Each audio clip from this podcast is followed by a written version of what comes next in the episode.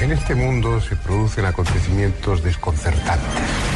Sorprendente imagen muestra incluso un aparato brillante que se mueve en el cielo. Ya en tierra le ordenaron que nunca dijera nada sobre fantasmagórica de un espíritu mirando su propio cadáver. Hay investigadores que califican las imprecisiones de la misión del Apolo 11 junto con los enigmas de la muerte de John F. Kennedy. Los fenómenos extranormales siempre han estado ligados al ser humano, ya que desde épocas remotas, con solo mirar al cielo sentían esa extraña conexión, pasando por los mensajes de los sueños, la vida después de la muerte o en otros planetas. Uno de los astronautas se acercó al cráter y dijo, ya están ahí. Ya están ahí.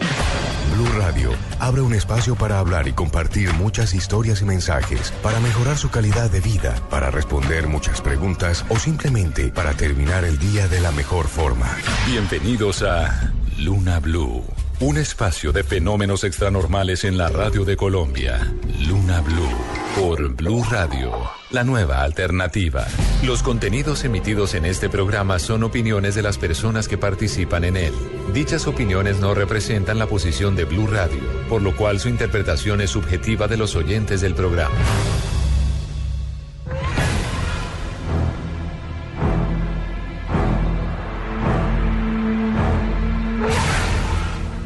En Colombia son las 9 en la noche, 39 minutos. Feliz noche para todos ustedes. Luego de la nube, luego de toda esa información tecnológica, pues nos disponemos a comenzar nuestro viaje por el mundo extranormal en esto que se llama Luna Blue porque nunca estamos solos. Soy Héctor Contreras y ya estamos preparados con muy buenas noticias, con muchos sueños por interpretar, con nuestro confesionario y con todos los que a ustedes les gusta de nuestro programa. Arrancamos de una vez con nuestro tema Candy. Feliz noche. Buenas noches, Héctor. ¿Preparada para los sueños? Muy preparada para los sueños. Espero tener muchísimas llamadas hoy. Seguramente, así será. Salman. Feliz noche. Muy buenas noches, señor, y buenas noches a todas las personas que se conectan con nosotros y nos escuchan, no solo en Colombia, sino en diferentes lugares del mundo a través de blueradio.com. Claro que sí. Hoy con confesionario también, ¿no? Hoy con confesionario con una pregunta un poco curiosa y es, ¿a qué lugar usted jamás iría? Ah, ok. ¿Y por nada del mundo iría? Sí, ese lugar es que usted no ni a palo iría, la casa de su suegra, eh, Plutón, ahora que ya encontraron que puede tener y albergar vida. Eh, bueno, ¿a qué lugar usted jamás iría? Muy bien. Y Esteban, preparado también con muchas noticias eh, y nos va a hablar de una nave espacial que parece ser, es una cosa terrible, ¿no? Don Héctor, buenas noches. Estamos hablando precisamente, ya en segundos les daremos todos los detalles de una hipótesis que está circulando en un eh, portal dedicado a la investigación ufológica, a la investigación del fenómeno ovni, que tiene buena reputación, hay que decirlo, eh, realiza muchas investigaciones en este sentido, y tienen eh, una, una hipótesis, como le decía, de lo que sería una nave extraterrestre gigantesca, señor. Pero gigante, gigantesca es gigantesca. Sí, señor. Muy bien, pues vamos a prepararnos. De una vez tengo una pregunta para usted y para todos los oyentes que hacen parte de Luna Blue. Me encantaría que la respondieran ya mismo en arroba Luna Blue Radio. La pregunta es, ¿a qué le tiene miedo, o más bien, ¿a qué le tenía miedo usted cuando era niño? Al coco debajo de la cama, ¿así? ¿A ¿Puede qué le tenía miedo cuando era ¿Sí? niño? Sí, claro. Devuélvase en el tiempo y piense a qué le tenía usted miedo cuando era niño. Bueno. Espero sus respuestas en arroba Luna Blue Radio. Desde ya pueden empezar a participar en nuestro programa. Y aquí están las noticias del mundo extranormal en Luna Blue, porque nunca estamos solos. Las últimas noticias del mundo llegan a este espacio de fenómenos extranormales en la radio de Colombia. Esta es Luna Blue, porque nunca estamos solos. En Colombia 9.41 en la noche arrancamos con las noticias más importantes del mundo extranormal, noticias que le dan la vuelta al mundo y que son registradas por los diarios y los portales más importantes de nuestro planeta, Esteban. Don Héctor, ¿usted eh, reconoce o le suena el estado estadounidense, valga la redundancia, de Idaho? No, ¿Ha escuchado hablar de él? no, no, no, no. Bueno, pues es gigantesco, es uno de los 50 estados de los Estados Unidos, está ubicado en el noroeste del país. Y cuando le digo que es de un tamaño considerable, es eh, estamos hablando Grandecito. de, sí señor, unos 200 y pico de mil eh, kilómetros. ¿Y por qué le hago la pregunta? Además, porque, perdón, le hago una, una pequeña aclaración. Muchos de esos estados son tan grandes que pueden ser igual o más grande que un país. Claro. Señor. uno solo, uno solo de los Pueden ser 50. tamaño país. Idaho, por ejemplo, tiene una eh, extensión muy, muy cercana a la que podría tener Bolivia. ¿Bolivia? Una idea. El- ese solo estado. Ese solo O sea, estado. sin contar otros 49. Sí, señor. Para Es que tengan una idea de lo gigantesco. grandecito que es. Pues calcule, señor, que según el sitio web eh, de los Estados Unidos, UFO Sightings Daily, que es reconocido por dedicarse a la investigación paranormal de temas ufológicos, de ovnis, ha dado o ha lanzado una hipótesis bastante polémica en la que habla de unas supuestas imágenes que serían originales de la NASA y en las que se vería una nave extraterrestre del tamaño del estado de Idaho o en este caso con el símil que ustedes hacían del tamaño de Bolivia, más o menos unos 216 mil kilómetros, señor. Impresionante. Impresionante, ¿ah? O sea, estamos hablando Más supuestamente... grande, que- más grande que Ecuador. lo Claro, dicen. sí, señor. Más grande que Ecuador. Son unas fotografías que habrían sido captadas por el Observatorio Solar Helios y Heliosférico en, la- en los últimos días y en las que se ve un objeto que según ese portal no puede ser confundido con una roca o con un pedazo de basura espacial, nada por el estilo. Estos ufólogos dicen que definitivamente se trata de una estructura de una nave espacial y que han intentado contactar a la NASA para hablar o para debatir sobre el tema y no han encontrado ninguna respuesta. Además, estos señores Héctor rematan diciendo que nuestro planeta parece ser un destino turístico muy popular para los extraterrestres. Eh, incluso dicen que tienen fotografías de caras de alienígenas y de edificaciones en la Luna. Advierten también estos señores que esta navecita hay que ponerle atención porque es bastante sospechoso que cerca de la Tierra se capte una imagen de lo que según ellos es un objeto volador no identificado de 216 mil kilómetros cuadrados, o sea, una nave espacial tamaño Bolivia, señor. Y mm, hace un tiempo mm, circuló muy fuerte en internet unas supuestas eh, estructuras de así también muy, muy, muy grandes que supuestamente tenían como rumbo la Tierra. Y a, y- y a uno le decía, mire, entre a tales coordenadas y no sé qué. Y usted entraba y efectivamente veía ahí como una vaina, pues se veían tres círculos, porque no se veía nada más. Pero nunca, nunca se logró comprobar que esto tuviera que ver con eh, alguna nave o alguna cosa de este estilo. Puede que a lo mejor en este caso sea de la misma forma, ¿no? Puede ser, y es una de las hipótesis que se maneja. Eh, por supuesto, eh, el, el, el renombre que ha tenido o, la, o el eco que ha tenido la noticia es porque estos señores están decididos a contactar a la NASA. Lo han eh, intentado en varias ocasiones y no han obtenido respuesta. Entonces, pues no se sabe cuál sería el pronunciamiento oficial, que muy seguramente pues va a distar en opinión de lo que ellos están diciendo. ¿Qué tal? Ah, extrañas noticias. En Colombia, 945. Salman, ¿cuál es esa noticia que le está dando la vuelta al mundo extra normal? Señor, la noticia tiene que ver con un par de jóvenes británicos que decidieron viajar a la Fórmula 1 eh, en Dubái a ver una de estas carreras.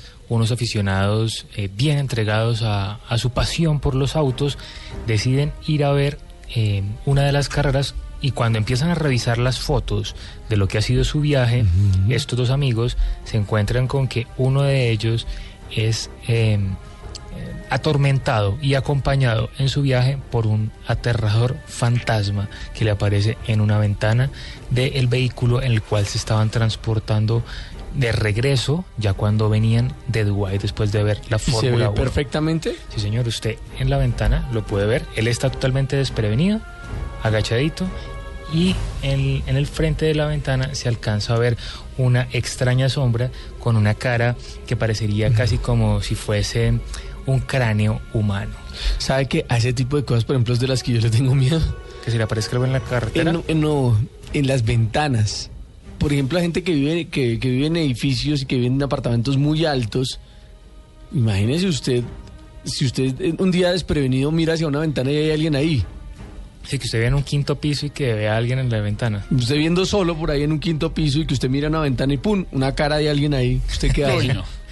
Sí, que no puede ser un vecino Sí. que está caminando por ahí. No, no, no, o sea, no hay posibilidad. Un vecino que estaba flotando por ahí, seguramente fue eso. ¿Qué tal? Eso sí tiene que ser A eso sí le tengo miedo. A eso sí le tengo Uy, miedo. no. Si tiene una ventanita, mejor tápela. Yo usted la tapaba. Si usted eso- no abre cortinas. No, no, no, no, no, no hay posibilidad, yo no. Precisamente por eso. Porque imagínese lo que le digo, o sea, usted mira, usted tiene una ventana y mirar hacia ella y ver a alguien ahí. No, ya. Muerto el susto. Sí, total. Y es más o menos lo que le pasó a este personaje. Sí, señor, él estaba totalmente desprevenido, no se dio cuenta en el momento que estaba viajando. Cuando empiezan a revisar las fotos, es que se da cuenta de que le aparece en la ventana esta figura fantasmal en donde se ve como si fuese eh, algo así como una sábana negra y en la parte superior se ve lo que parecería ser un cráneo. En momentos, en arroba Luna Blue Radio, ustedes tendrán la oportunidad de ver esta y todas las fotos de las que hemos venido hablando. La de Esteban, que habla de la nave espacial, también la tendremos. Y también la del fantasma que aparecería en la ventana de este carro en el cual transportaba a un par de chilenos. En momentos, todo en arroba Luna Blue Radio. Y allí mismo puede dejarnos su respuesta de a qué le tenía miedo cuando era niño. En un rato vamos a tener ya algunas respuestas de nuestros oyentes, porque por ahora vamos al mundo de los sueños con Candy aquí en Luna Blue, porque nunca estamos solos. Los sueños revelan secretos y a partir de este momento en Luna Blue se abre un espacio para conocer ese mensaje. Llámenos ya en Bogotá al 652-8510 y en el resto del país al 018 124070. Cuéntenos sus sueños y nosotros le contamos su significado. En Colombia 949 arrancamos con el eh, mundo de los sueños. Ya pueden empezar a llamar y a participar en nuestra sección aquí en Luna Blue, porque nunca estamos solos. Así es, señor, ya estamos preparados, conectados con Candy, en nuestro correo electrónico también y en nuestra cuenta de Twitter. Nos vamos a ir con sueños a esta hora que tenemos precisamente a través de las redes sociales y tengo el siguiente sueño. María Luisa nos escribe, felicitaciones por su programa, me encanta escucharlos, todos los temas que manejan son muy interesantes. Me gustaría por favor me ayuden con este sueño, soñé que estaba en muchos lugares, como en la casa de mis papás, en el centro de Bogotá, pero recuerdo dos fragmentos en particular, Candy. El primero, estaba recargando el celular de un compañero de trabajo en un café internet, pero me ponían a superar un juego de rompecabezas o algo así. Y el segundo, estaba en mi trabajo, con los ojos cerrados, pero no podía abrirlos porque la luz me hacía daño. Sentía mareo y me dirigía donde un compañero al cual le, el cual me gusta en la realidad para decirle que me dejara ir al médico. Bueno, María Luisa, lo principal es saberte comunicar y creo que ese es tu principal problema también. No quieres comunicar las cosas, te cuesta ver la verdad o ver la realidad. Y para poder uno acercarse a esa persona que le gusta, hay que intentarlo. Hay que intentarlo, no te puedes quedar quieto. En Palermo, Huila, hay un oyente hasta ahora que quiere saber el significado de su sueño, Candy. Buenas noches, cuéntame tu sueño. Buenas noches, Candy. Dime. que soñé que estaba en, en un túnel muy oscuro. Sí. Y, y de un momento a otro vi la figura de una persona que me daba la espalda y estaba corriendo y me decía, corre, corre, corre. Pero yo no sabía por qué. Sí. Más sin embargo, yo seguí, yo también me puse a correr detrás de él y en un momento yo vi que detrás de nosotros iban unas luces, como unos vehículos, persiguiéndonos. Un momento miré hacia un lado y, y vi una figura toda fea con luces. Y él decía, es el diablo, es el diablo, corre. Un Bueno, otro yo me, yo me paré al, al borde y, el, y un- uno de esos vehículos paró al frente, ahí me desperté. bueno, eh, por las imágenes del sueño me doy cuenta que, que estás bastante preocupado por una situación, ¿verdad? Y uno siempre espera que alguien muy cercano y que uno siempre ha confiado en él lo apoye, aunque sea un apoyo moral.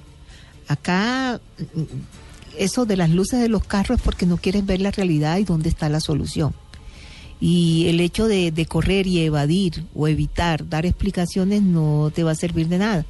Aquí lo importante es poder enfrentar la situación y que tú puedas sentirte más tranquilo. Dicen por ahí que todos los problemas tienen solución, buenos o malos, pero los las tienen. Gracias por tu llamada.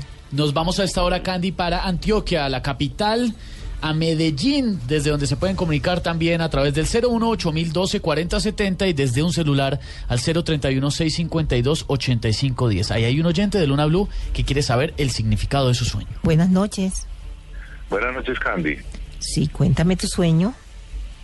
A ver, eh, esto me ocurrió el viernes. Soñé que estaba, mm, iba a empezar a subir como una torre, una especie de torre parecida a la Torre Eiffel. Y empezaba a subir por unas escaleras, por unas escaleras sencillas, normales. Y llamaba yo a mi familia y veía a los amigos y a los conocidos a mi lado. Después de esas escaleras ya no dejaban de ser sencillas y pasaban a ser escaleras eléctricas, unas subían, otras bajaban. De ahí subí otro nivel llego a otro nivel y traigo yo a mi familia y cuando llego a ese nivel ya las escaleras ya no o habían las que subían ni bajaban, sino que ya todas bajaban. Pero entonces yo le digo a mi familia, no, venga, subámonos por aquí, que por aquí hay otra subida. Y en ese momento que, que, que, subimos por esa estructura, llego a otro nivel y ya me siento es en una parte donde yo voy solo sentado como en una silla metálica y me dicen, ojo que esa silla es muy fuerte pero yo me subo ahí y llego hasta una parte y veo toda la gente que está ahí pues alrededor mío y hasta ahí traigo a mi familia. ¿Qué podrá significar? Bueno, bueno, hasta ahora eh, tú empezaste eh, creando tu hogar, eh, fomentando todo lo que era la seguridad familiar y económica. Y simplemente lo que me estás diciendo ahí en todas esas imágenes es cómo lo has ido haciendo. Un poquito más fácil, después se va tornando un poco más difícil, pero tú sigues luchando. Después viene otra vez más fácil, porque de las escaleras caminando llegan las eléctricas. Cuando tienes un, nivel como que has tenido hasta ahora, puedes descender, pero no, sigue en la lucha. Y es lo que Dios te está diciendo. Hay que estar más pendiente ahora que nunca de la estabilidad de la familia, no solo en la parte de los sentimientos, sino en la parte económica. Y mira que vas a poder alcanzarlo, pero cuando ya estás en la cima, ellos están ahí. Gracias por tu llamada. De Medellín nos vamos para Bogotá, Candia, y otro oyente que quiere saber el significado de su sueño. Buenas noches. Cuéntame tu sueño. Gracias, buenas noches, Candy. Cuéntame tu sueño. Mira, yo trabajé hace unos 15 años, le trabajé a un familiar yo duré unos 11 años trabajándole a él. Y desde hace unos 15 años por acá, pues, vengo soñando, sigo soñando muy a menudo, muy a menudo, eh, trabajándole a la misma persona. Y eh, quiero saber, pues, por qué sueño tan a menudo, tan seguido, el, el mismo sueño, pues. Bueno, hay momentos en la vida cuando uno mira hacia atrás que quiere reflexionar y, cree que ha, podido hacer más o que ha podido aprovechar mejor el tiempo. Eh, a veces eh, uno se resiente porque dice, caramba, yo mismo corté mi camino porque me dediqué, por ejemplo, a esa empresa, a esa persona y pues no me dio todo lo que yo esperaba. Y creo que esas son las reflexiones que estás teniendo. Yo espero que saques lo mejor de ellas para aplicarlo ahora y no como para decir, no, me equivoqué en lo que hice, no. Yo siempre he dicho que aunque no se gane mucho dinero en un trabajo, la experiencia es dinero. Gracias por tu llamada. Gracias, De la capital del país nos vamos para el Valle, para Bugalagrande. Ahí hay un oyente, Candy, que nos escucha a través de los 91.5 FM y que quiere saber el significado de su sueño. Buenas noches. Buenas noches. Nos vamos para Armenia. Eh, sí, cuéntame tu sueño. Nos vamos para Armenia, ¿verdad? ¿Nos llamas de Armenia? Sí, aló. Sí, cuéntame tu sueño. Eh, Candy, muy buenas noches. Eh, mi nombre es Noralba, soy de la ciudad de Armenia y pues la verdad eh, me tiene preocupada y es algo muy bello que yo soñé hace aproximadamente 20 días. Eh, soñé con Dios. Dios me decía de que era el momento en que Él me iba a dar un don muy especial que era el de la sabiduría y el de la salud. Eh, él me decía que ya era el momento en que yo iba a empezar a curar ciertas personas, pero que no a todas. Eran personas muy, muy, muy especiales y que por medio de un abrazo y yo me soltaba en llanto, él me daba el poder para yo poder eh, aliviar a ciertas personas. bueno, Noralba, quiero decirte algo. Eh, Dios nos dio don a todos los seres humanos y nos dio el don de curar como es el hecho de que cuando una persona triste, está triste y lo abrazamos, esa persona se siente mejor y ese, solo, ese, ese don lo tenemos todos los seres humanos. Eh, a lo mejor ahora que Dios está mostrando que tú estás buscando, si quiere decir la verdad o, o hacer algo especial, te digo, no tiene uno que hacer gran cosa. El solo hecho de consolar a alguien triste, el solo hecho de abrazar, el solo hecho de saludar, con eso sanamos a nuestros hermanos y a nuestros amigos alrededor. Gracias por tu llamada. Nos vamos para Medellín, Candy. Hay un oyente que quiere saber el significado de su sueño. Buenas noches. Buenas noches, ¿cómo están, señora Candy? Bien, cuéntame tu sueño. Bueno, el sueño mío pues es muy largo. Tienes que resumirlo un poquito. Las principales imágenes yo inmediatamente me doy cuenta que está pasando y puedo darte el mensaje. Dime. Ah, bueno, señora. Eh, bueno, yo soñé que por aquí, por donde yo vivo en el barrio, como a media cuadra, había un pueblito que era como muy pobre. Y, pero ellos habían inventado como una forma de limpiar, como de, a ver, el, agua estaba revuelta con pantano, ¿cierto? Y entonces ellos habían inventado algo para limpiar el pantano del agua. Sí. Entonces ya el agua salía menos mm, menos sucia. Entonces yo me metí a la primera casita de ese pueblito y me asomé por la ventana y, y ya el agua volteaba muy, muy limpia. Cuando ya dejé de ver el agua, habían tres muchachos que eran malabaristas, eran unos uh, afros y estaban vestidos de blanco con rojo. Bueno, el otro fragmento era que yo me vine para la casa para darle a esos muchachos. Entonces, cuando salí por la carretera, había una señora que estaba repartiendo comidas de dulces. Bueno, mira, aunque tú no creas, te voy a explicar. Los dos sueños son lo mismo. Están inclusive conectados, te están hablando de la misma cosa, es el mismo mensaje. A veces uno mira y habla de pobreza, y Dios te está hablando de que es posible que hayas empezado así, con una pobreza, pero uno, uno, uno se hace. Yo sé que Dios no nos puso aquí para que fuéramos mendigos. Él nos puso para que todos lográramos lo que queremos alcanzar. Es decisión del ser humano quedarse donde está. Y el hecho de que seas generosa, porque el hecho de que quieras ayudar, pues dice mucho de ti. Yo creo que con ese mensaje Dios te está enseñando que si tú has subido ya de nivel, puedas apoyar a los demás. Gracias por tu llamada. Saludos a esta hora para Fernanda Escobar, que se reporta a través de arroba Luna Blue Radio. Nos pregunta dónde puede mandar el sueño. Lo puede hacer a lunablue, arroba y a través de nuestras líneas y en eh, minutos más adelantico más mensajes de los sueños, don Héctor. En Colombia 10 en punto, en la noche, en un momento, vamos a tener más eh, personajes. Quiero mandar un saludo especial a muchas personas que nos están oyendo a esta hora porque les gusta el programa, pero también porque de alguna forma se ven condicionados. En un buen sector de Bogotá no hay luz eléctrica a ah, esta hora y corte de energía y muchas personas a, la usanza antigua con un radio y una velita o una velita nos están oyendo. Para ellos un abrazo muy grande. Lorena es una de ellas y nos está diciendo, aquí estoy oyendo y me mandó la foto del radio y todo. Y a oscuras. Y a oscuras. Un abrazo para ellos y recuerden, nunca estamos solos. En momentos, más mensajes de los sueños con Candy Delgado. Con Salman podrá mejorar su calidad de vida en el confesionario. Y tendremos las últimas noticias y toda la información con Esteban Hernández. Esta es Luna Blue, un espacio de fenómenos extranormales en la radio de Colombia. Conduce Héctor Contreras.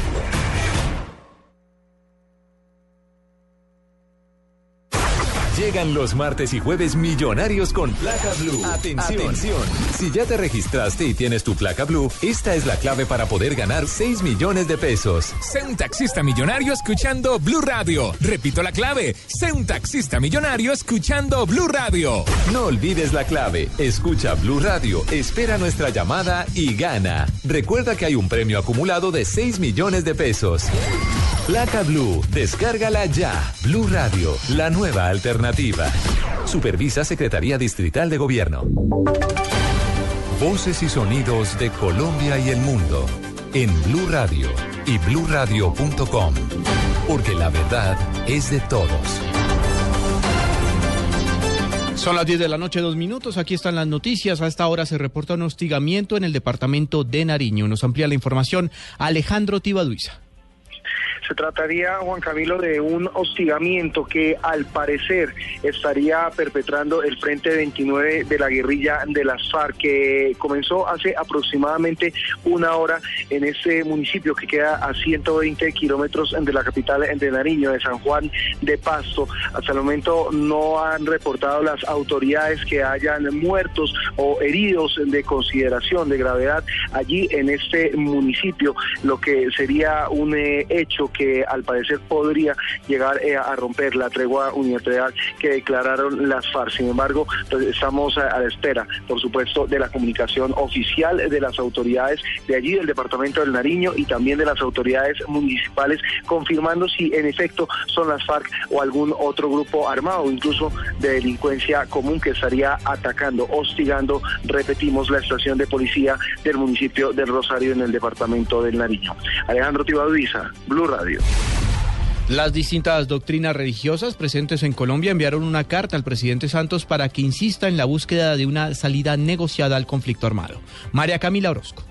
Iglesias de diferentes religiones se reunieron en torno al proceso de paz y en una carta dirigida al primer mandatario del país saludaron que el gobierno colombiano y las FARC hayan decidido avanzar en un proceso de conversaciones que lleve a la construcción de acuerdos para la terminación del conflicto armado, dirigiendo al país al posacuerdo. En la misiva firmada por Monseñor Augusto Castro y el padre Pedro Mercado, presidente y secretario adjunto respectivamente de la Conferencia Episcopal de Colombia, entre otros miembros de diversas iglesias del país que hoy visitaron la Casa de Nariño, se exhorta a las partes a que no se levanten de la mesa y a que persistan hasta lograr los acuerdos. En tal sentido, orarán por una paz sostenible en Colombia y ofrecen sus dones y talentos para la transformación del país. María Camila Orozco, Blue Radio. A esta hora se presenta una emergencia en Barranquilla. Varios sectores de la capital del Atlántico se encuentran sin el servicio de energía por cuenta de una fuerte llovizna. Los detalles con Eberto Amor. Juan Camilo, muy buenas noches. La ciudad de Barranquilla completa una emergencia de cerca de una hora cuando se presentó una llovizna en la capital del departamento del Atlántico. Es la tercera vez en lo que va corrido del año que las lluvias provocan este tipo de situaciones. Varios de los circuitos se encuentran fuera de servicio, según ha reportado la empresa eléctrica Aride. Los daños más graves se están sintiendo en el circuito universal que cobija tanto sectores residenciales como comerciales de la capital del Atlántico. Desde Barranquilla, Eberto Amor Beltrán, Blue Radio. Un accidente se presentó en el departamento de Caquetá, dejando un saldo de cuatro personas heridas y fallas en las vías. Desde Florencia nos reporta John Martínez. Un vehículo tipo minivan que prestaba servicio de transporte público de la empresa Comotor, en momento en que ingresaba a Florencia, según el conductor, presentó fallas mecánicas apagándose y quedando la dirección bloqueada e impactando contra una cuneta. El accidente deja como resultado cuatro personas lesionadas, así lo va a conocer el mayor Juan Manuel Suárez, comandante de Policía de Carreteras en Caquetá. Eh, producto de esta condición, pues eh, se encuentran eh, cuatro personas, las cuales fueron trasladadas a, a las centros asistenciales aquí en la ciudad de Florencia Dos de ellos eh, presentan pues lesiones en, sus partes, en sus extremidades. Eh, uno también presenta eh, un golpe que en el pecho producto de, esta colisión y hay otra persona que presenta un golpe pues también en, en, la parte de su cabeza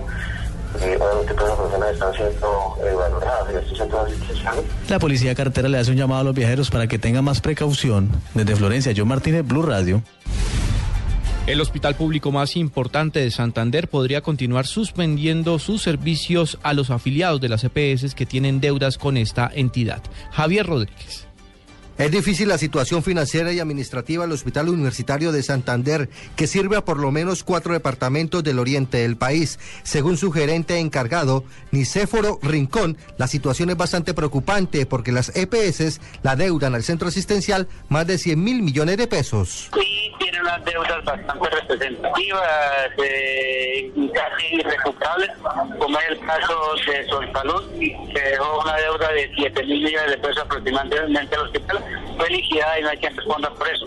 Eh, aparte de eso tenemos el caso de Caprecón. Caprecón en este momento no tiene recursos para firmar un contrato con el hospital universitario.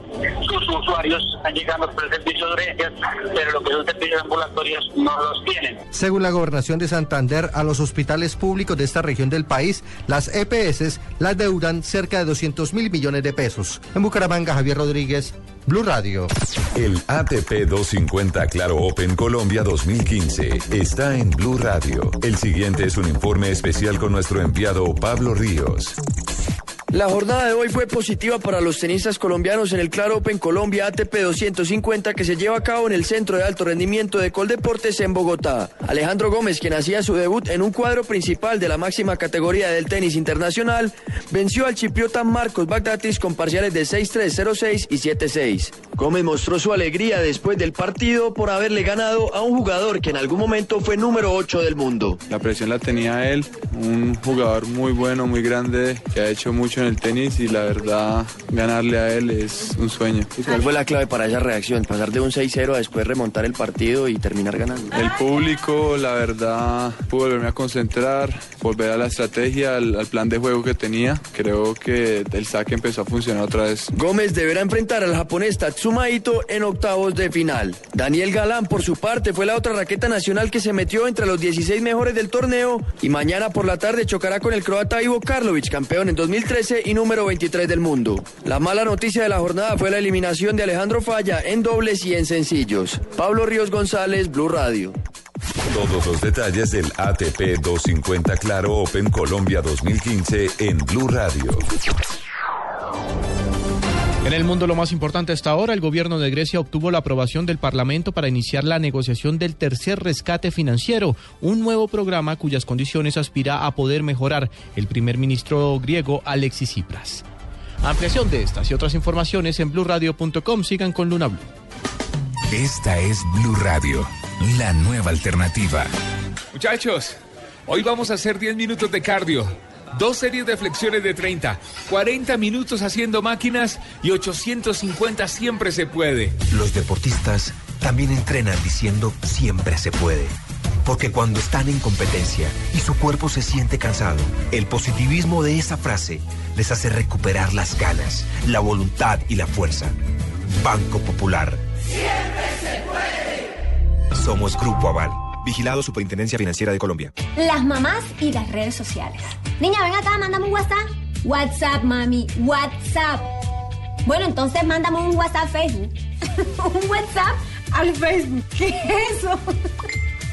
si tú tienes una mamá como la mía, entonces estás tallado. Ahora en las mañanas de los fines de semana, conéctate de una manera diferente. Tagueados. Gran estreno. Muy pronto. Caracol Televisión. Nos mueve la vida.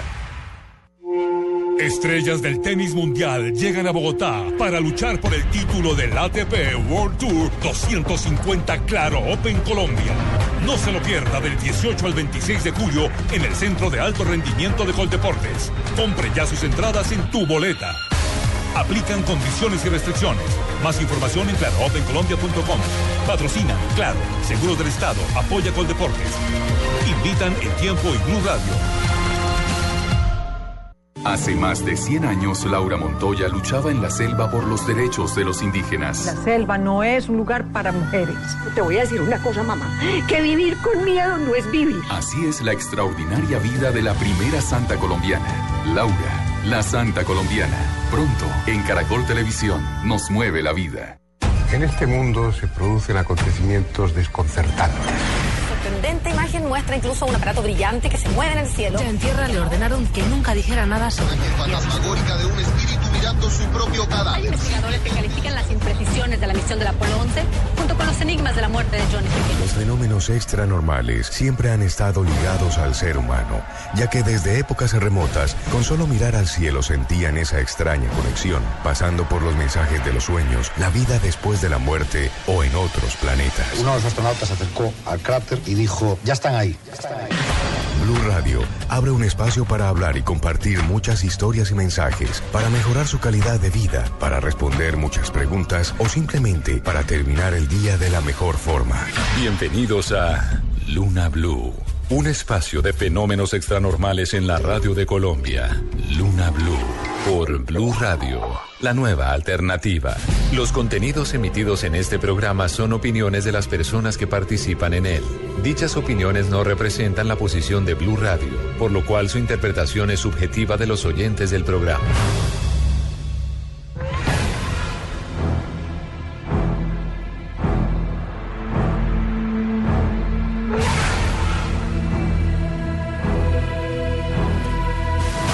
Un saludo especial para todos nuestros oyentes en Colombia y fuera de nuestro país, para aquellos que nos oyen a través de nuestra página en www.bluradio.com y para todos aquellos que han descargado nuestra aplicación, la misma que ustedes podrán obtener visitando el market de su teléfono inteligente, descargándola y 24 horas al día podrán estar en contacto con todo lo que ocurre en Blue Radio, incluyendo lo que ocurre todas las noches de, de lunes a jueves en este programa que se llama Luna Blue. Continuamos nuestro camino y esta vez para hablar un poco de nuestra encuesta que dejamos con nuestros oyentes. ¿A qué le tenía usted miedo cuando era niño?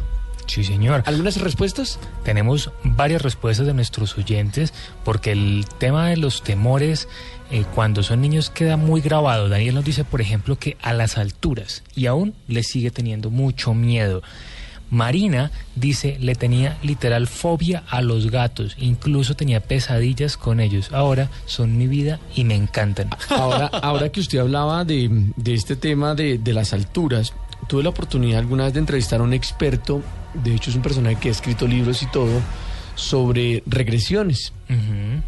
Y él nos contaba el caso de una persona que le tenía muchísimo miedo a las alturas. Y practicó una, una, regresión para determinar cuál era ese miedo y esa fobia terrible a las alturas. Descubrieron que cuando él era pequeño, en esta vida, ni siquiera fue de viajar a otra vida, sino en esta vida, él tenía una niñera, eh, o sus padres más bien le tenían una niñera, a la cual le parecía divertido en el balcón de la casa jugar con él, eh, como a tirarlo hacia arriba y hacia un lado y hacia el Ah, otro. Claro, lo Y- asustó tremendamente. Terriblemente, y de ahí venía su miedo por las alturas. Ay, no, no, no, no, no.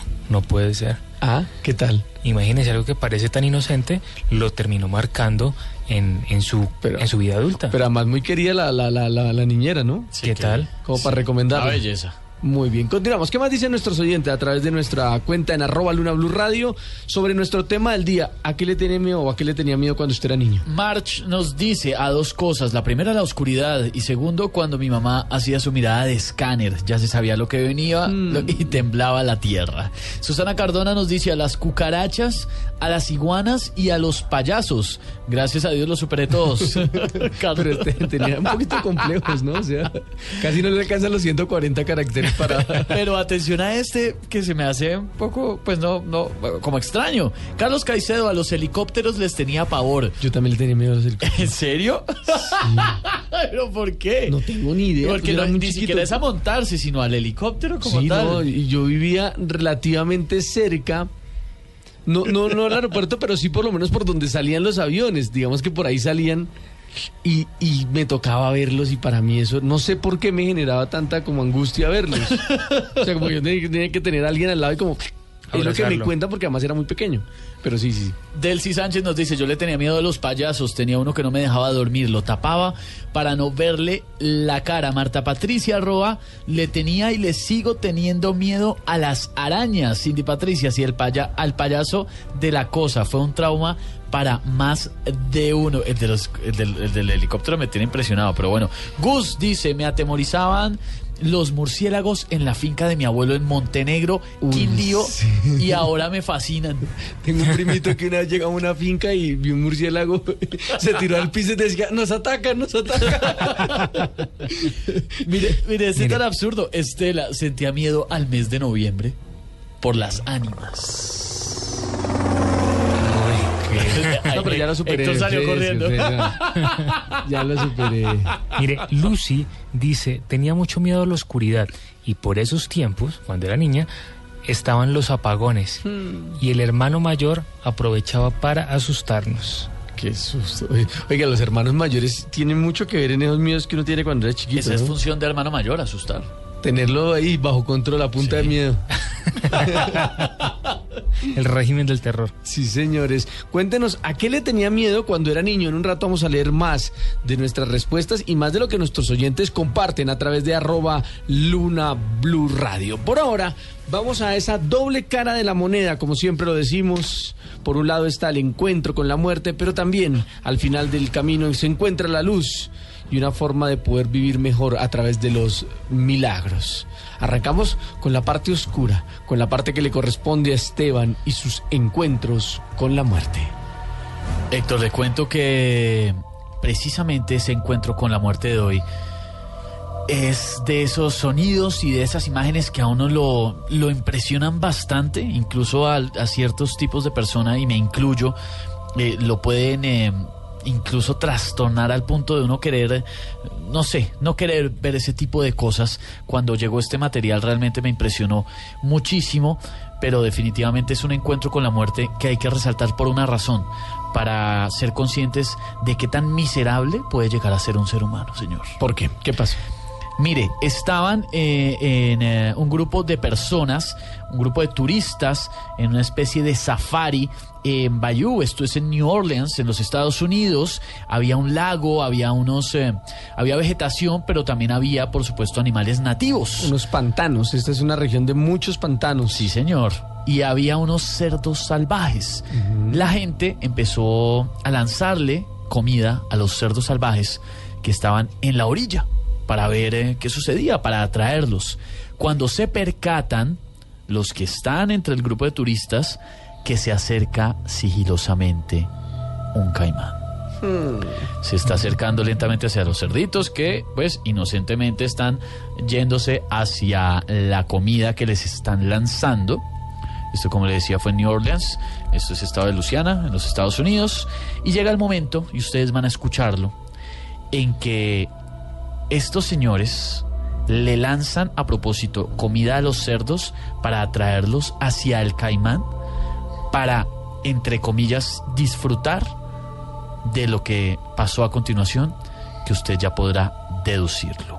Esto que vamos a escuchar es el momento exacto en que le lanzan la comida. El, el caimán se acerca al grupo de cerdos salvajes y finalmente el turista le lanza comida y el caimán se le lanza y atrapa al cerdo. Todo quedó en video frente al grupo de turistas bastante grande que estaba presenciando, la escena. Lo- los cerdos, el grupo de cerdos trata de acercarse como ayudar. Se ve algo de sangre en el agua. Estas son unas imágenes muy fuertes, es un material sensible. Y finalmente el caimán logra su cometido y arrastra al cerdo salvaje lejos de la orilla. Y al final se escuchan los comentarios de las personas que están ahí, que se encuentran sorprendidas, pero hay que resaltar que de forma grata disfrutaron lo que vieron. Se escucha, por ejemplo, se escucha un turista que dice lo siguiente, señor. Eso es asombroso. Con orgullo de lo que generaron hace unos momentos. La naturaleza es la naturaleza, señor, y por supuesto eso pasa. Pero lo miserable es que pudieron llegar a ser los turistas que propiciaron la acción solamente para ver lo que para ellos era un espectáculo del caimán comiéndose vivo al cerdo salvaje. Imágenes impresionantes que advertimos pues son material sensible para el que los quiera ver. Mire, a propósito de eso, mm, recordé una noticia que también fue igualmente impactante. Esta fecha del 12 de mayo de 1996. Toda esta región de Florida, todo esto muy cerca a New Orleans, todo esto está infestado de pantanos. Sí, señor. Y a su vez, estos pantanos están infestados de cocodrilos o ¿cierto? de caimanes. Un avión con 109 personas cae en el pantano, en un pantano de la Florida. El avión de la compañía doméstica estadounidense Valujet, con 104 pasajeros y 5 tripulantes a bordo, cayó ayer en picada en pantanos de la Florida, donde prácticamente desapareció y solo dejó un boquete en la zona infestada por cocodrilos. Ay, no. O sea, si se llegó a medio No, si se salvar salvó, del golpe, sí, se fregó ahí. ¿Mm? ¿Qué comida tal de eso? O sea, no- claramente no sobrevivió nada ni nadie. No, arrasaron con todos los cocodrilos. No. Además, impresionante ese audio que nos comparte Esteban, ese sonido tan agónico del pobre cerdito salvaje muriendo, presa del cocodrilo, del caimán. No, no, no, no. no. Sí, no es nada No, hay que gente ser, feliz. hay que- no, pues hay que ser muy miserable para haber disfrutado esa vaina. Y lo peor del caso es que más de uno, me imagino, grabó el video y lo disfrutó. No, lo disfrutó y lo difundió. Y lo que decía el Terrible. hombre al final, con la emoción que decía, esto es asombroso. Lo Terrible. disfrutó. Pues de ese encuentro, esa noticia terrible, funesta de Esteban, del encuentro con la muerte, vamos a encontrar la luz al final del camino. Llega Salman con su milagro a Luna Blue. Mire, señor, milagro y luz la que logró ver De que se ríe Esteban. de la música. ¿De qué ríe Esteban? Además que mire que la música hoy va en total contradicción porque acabamos de hablar de un cerdito que se murió. No, y esto es una vaina. al Lo rey que de la es que selva. les- El Rey León. Le explicamos. eh, esta, esta, voy a explicar a los oyentes. Esta cortinilla nunca le ha gustado a Salman. em, nunca le ha gustado ni poquito. Y siempre que va a su sección o algo que tenga que ver con él, le pone la cortinilla y hace unas caras de. Porque a mí. Además es que suena el Rey León y acabamos de hablar de un cerdo salvaje, es decir, de Pumba, Sí, casi. De un literalmente. primo de Pumba que se lo comió un cocodrilo. Bueno. A Por- ver, señores. por- bueno. Matata. ¿Cuál es la historia del, del milagro? Mire, la luz la pudo ver un joven en Uruguay, en la localidad de Maldonado, de 14 años, que eh, vive en la indigencia, vive en la calle, y él tenía eh, por costumbre dormir en un contenedor de basura. Y resulta que anoche, a las 9 de la noche aproximadamente, llegó el camión de basura para recoger el contenedor y triturar toda esta basura que estaba allí entre ese contenedor se encontraba el muchacho. Afortunadamente, una de las personas de los operadores eh, del camión de basura se dio cuenta cuando estaban subiendo el contenedor que el muchacho estaba allí profundamente dormido. Lograron sacarlo y rescatarlo para que no muriese eh, de alguna forma triturado por el camión de basura, lo cual habría sido totalmente escabroso. Claro, eh, estos contenedores, porque hay que poner un poco en contexto, digamos que en Colombia no son tan comunes, eh, pero en estos lugares hay unos contenedores que son unas canecas de, de basura gigantescas Sí, que señor. están ahí, donde perfectamente, como lo dice la nota, podría caber una persona acostada. Sí, incluso más, dos, cuatro personas acostadas estaban perfectamente acomodadas en un contenedor y el muchacho, como le digo, vivía en indigencia, entonces era, ese era su lugar habitual de vivienda. Y normalmente no está, no, no es que llega alguien y levanta el contenedor y lo echa al camión como pasa en Colombia, sino que llega ya directamente el camión y lo levanta el mismo y Lo engancha y automáticamente lo desocupa, tritura la basura y vuelve a dejar el contenedor la vacío. compacta. Así que este muchacho se salvó literalmente de milagro gracias a los operadores de la compañía de aseo, que allá sí recogen la basura. Em, el muchacho fue llevado a la clínica, está en este momento en condición eh, normal, eh, sin, ningún, sin ningún problema de salud muy serio, eh, y está la policía tratando de buscar en dónde están los padres de este joven para saber por qué es que él vive en la calle sin ningún tipo de protección. Esto sucede en la localidad de Maldonado, en Uruguay. Mm, increíble, como muchas veces hay gente que dicen las abuelitas que al que no le toca, nadie se muere en la víspera, ¿no? Al que le toca es en ese momento. El día y en la hora, como sea, de la forma que sea. Y hay unos personajes que sobreviven a unas cosas que uno pensaría, ¿cómo hizo? Sí, este señor. es uno de ellos, porque es que además estos, eh, estos camiones tienen una fuerza increíble que tiene que ver precisamente con ese tema. Además que es una operación que estos camiones hacen de una manera también, no solo con una fuerza increíble, sino muy rápida, es muy sonoro. Entonces digamos que si usted está dentro y empieza a gritar, pues la probabilidad de que lo escuchen es casi nula. Increíble. Porque las personas están con el ruido de la máquina, del contenedor, del camión. Es bien complejo que una persona se logre salvar y afortunadamente a este muchacho no le tocaba, como bien dice usted, y se logró salvar de este incidente. Hoy por hoy está en la clínica, tranquilo, y las autoridades buscando a sus padres para saber por qué vive en la calle y que pueda salir de este eh, estado de indigencia y que pueda tener protección y vivir como todo joven debe vivir en su hogar. Claro que sí. Pues ya saben, la doble cara de la moneda, el encuentro con la muerte, pero también ese milagro que siempre nos da una buena esperanza para saber que no todo es malo y que hay una forma de vida especial. Y son los milagros. En Colombia 1026 vamos a conocer nuestro personaje central aquí en Luna Blue, porque nunca estamos solos. Estás escuchando Luna Blue, el programa de fenómenos extranormales de la radio de Colombia. Comunícate con nosotros al 652-8510 y al 018-124070. También a nuestro correo electrónico lunablue arroba bluradio.com y en Twitter arroba lunabluradio. En Luna Blue están los personajes que más saben, han estudiado y han vivido el mundo extranormal. Este es el personaje del día en Luna Blue, un espacio de fenómenos extranormales en la radio de Colombia.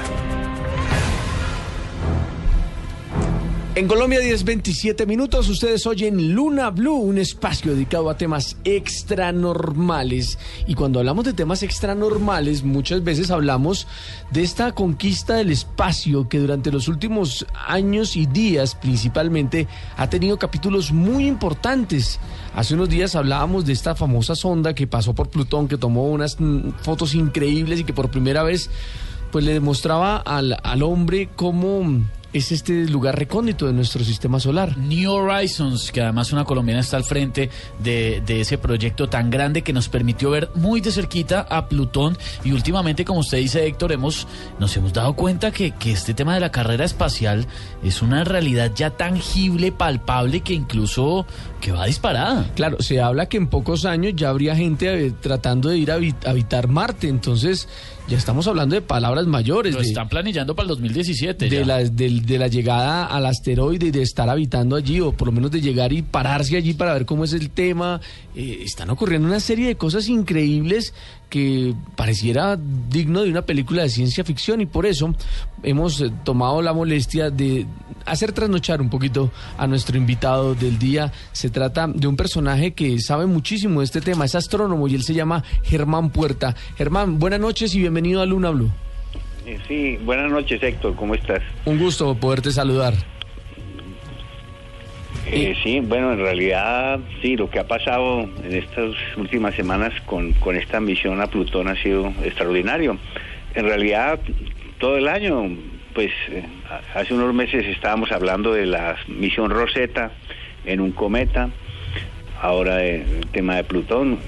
Realmente el espacio nos trae noticias eh, interesantes cada, con frecuencia, ¿no? Claro. ¿Usted cree que definitivamente nos tocó vivir una época histórica para este tema? Para este y para muchos temas. Hace 20 años estábamos era haciendo llamadas por teléfonos públicos y esperando con moneda. con moneda y esperando una noticia ahí a la pegados a una droguería que llegara una revista con un mes de retraso. Y ahora esta misión Nuevos Horizontes seguíamos las fotos con nuestro teléfono celular. Cada vez que llegaba un Twitter con una imagen ahí, el, el público seguía la, los resultados en vivo y en directo. O sea que nos tocó vivir en el futuro, según eso. Pues pareciera que el futuro está aquí ya porque eh, es sorprendente lo que hacen estas misiones. Bueno, en este tema de las misiones espaciales, Germán, eh, usted que es todo un conocedor y está al tanto de las últimas eh, noticias al respecto, nos llega claramente toda la información de la NASA, de los avances que tienen, pero a mí me causa gran curiosidad el tema de los chinos y sus avances en este tipo de misiones, porque digamos que por un lado no nos llega demasiada información y por el otro parece que ellos hacen sus cosas como, como tan calladitos, como tan para ellos, que cuando nos sorprendan, no sé por qué presiento que va a ser una cosa impresionante lo que nos van a empezar a contar. ¿Qué están haciendo ellos también de ese lado del mundo para tratar de conocer y conquistar el espacio? Bueno, a ver, eh, lo mencionaste hace un momento. En realidad, eh, la, la, nueva carrera en el espacio en este siglo es, es el planeta Marte. Vamos a ir a, a, a, Marte porque, pues, por un descubrimiento notable que se, se, realizó hace días y es que en Marte hay agua y, y mucha. Entonces, el hecho de que haya agua en Marte, pues significa que podemos ir allí. Las misiones a Marte están planeadas para la década del 30, del 2030, del 2040 las primeras misiones tripuladas van a ir a, Marte. Pero ya no es al estilo de la carrera a la Luna de los años 60, de, de, de, agencias espaciales de las naciones. Ahora son corporaciones aeroespaciales privadas en alianzas con los estados. Y es un, un competidor fuerte, es sin duda China. Y ya están montando su estación espacial, van a volver a, la Luna, eh, pues eh, como una meta volante vamos a volver a la Luna, pero el objetivo es Marte realmente. El objetivo es Marte. ¿Por qué cree usted, o por qué desde su punto de vista, como un personaje que se ha dedicado a estudiar el cosmos, cree que es tan importante llegar a estos lugares y definitivamente gastarse un mundo de dinero increíble que cuesta cada una de estas misiones. ¿Por qué es tan importante para el ser humano llegar a estos lugares? Mire, esta pregunta nos la hacen todos los días. Eh, mire, hay que ir al espacio porque hay que explorar. Es inherente al ser humano conocer. Usted no le puede decir a Cristóbal Colón que se allá en España y no salga porque eso es muy caro, ¿para dónde va? No, es que, es que hay que conocer, hay que explorar. Eh, mira, muchas de las aplicaciones que estamos usando en este momento se deben a la, a la carrera espacial. Eh, satélites, eh, láseres, eh, fibra óptica, hay, hay una gran cantidad de aplicaciones que usamos en la vida diaria que se, se deben a la carrera espacial. En algún momento tenemos que ir al espacio porque hay amenazas que son reales, como por ejemplo posibles impactos de asteroides y cometas, que hay que resolver ese tema. Algún día tendremos que vi- vivir en otro lado, la Tierra puede tener fecha de vencimiento, entonces en algún momento hay que salir. Pero hay una razón ma- ma- mayor y es que todas estas misiones son inspiradoras. Inspiran al público. Mira, con esto de Plutón, eh, en los últimos días, por ejemplo, en el planetario donde yo trabajo, ha sido impresionante cómo los jóvenes y los niños se han acercado acerca del tema. Y nosotros aprovechamos siempre esos momentos para, en realidad, eh, eh, hacer más difusión de la astronomía. Ahora, hablemos de dinero. Esta misión de la sonda Nuevos Horizontes costó 700 millones de dólares. Parece mucho dinero. Podríamos haberlo invertido en, no sé, en hospitales. Pues miren. Esa si es la gran crítica que se hace, ¿no? Que eh, si mucha a- gente dice, uy, pero ¿por qué se gastan tanto dinero en eso? ¿Y Pero ¿Por qué no si en lo a buscar- social? si van a buscar plata para los pobres del mundo, búsquenla en otro lado. Un submarino nuclear vale 3 mil millones de dólares. Cierto. El portaaviones Enterprise que está anclado allá en el Golfo vale 35 mil millones de dólares. Uno. Entonces, no es justo que sean los programas espaciales los que deban soportar la carga de los programas sociales cuando hay otras cosas que gastan mucho más dinero. Los colombianos sí estamos interesados en este tema, lo digo porque sé que en los últimos días estuvieron en el planetario hablando, por ejemplo, sobre el tema de Plutón y New Horizons. Sé que Germán estuvo exponiendo sobre este tema. ¿Qué tanto nos interesa a los colombianos la carrera espacial?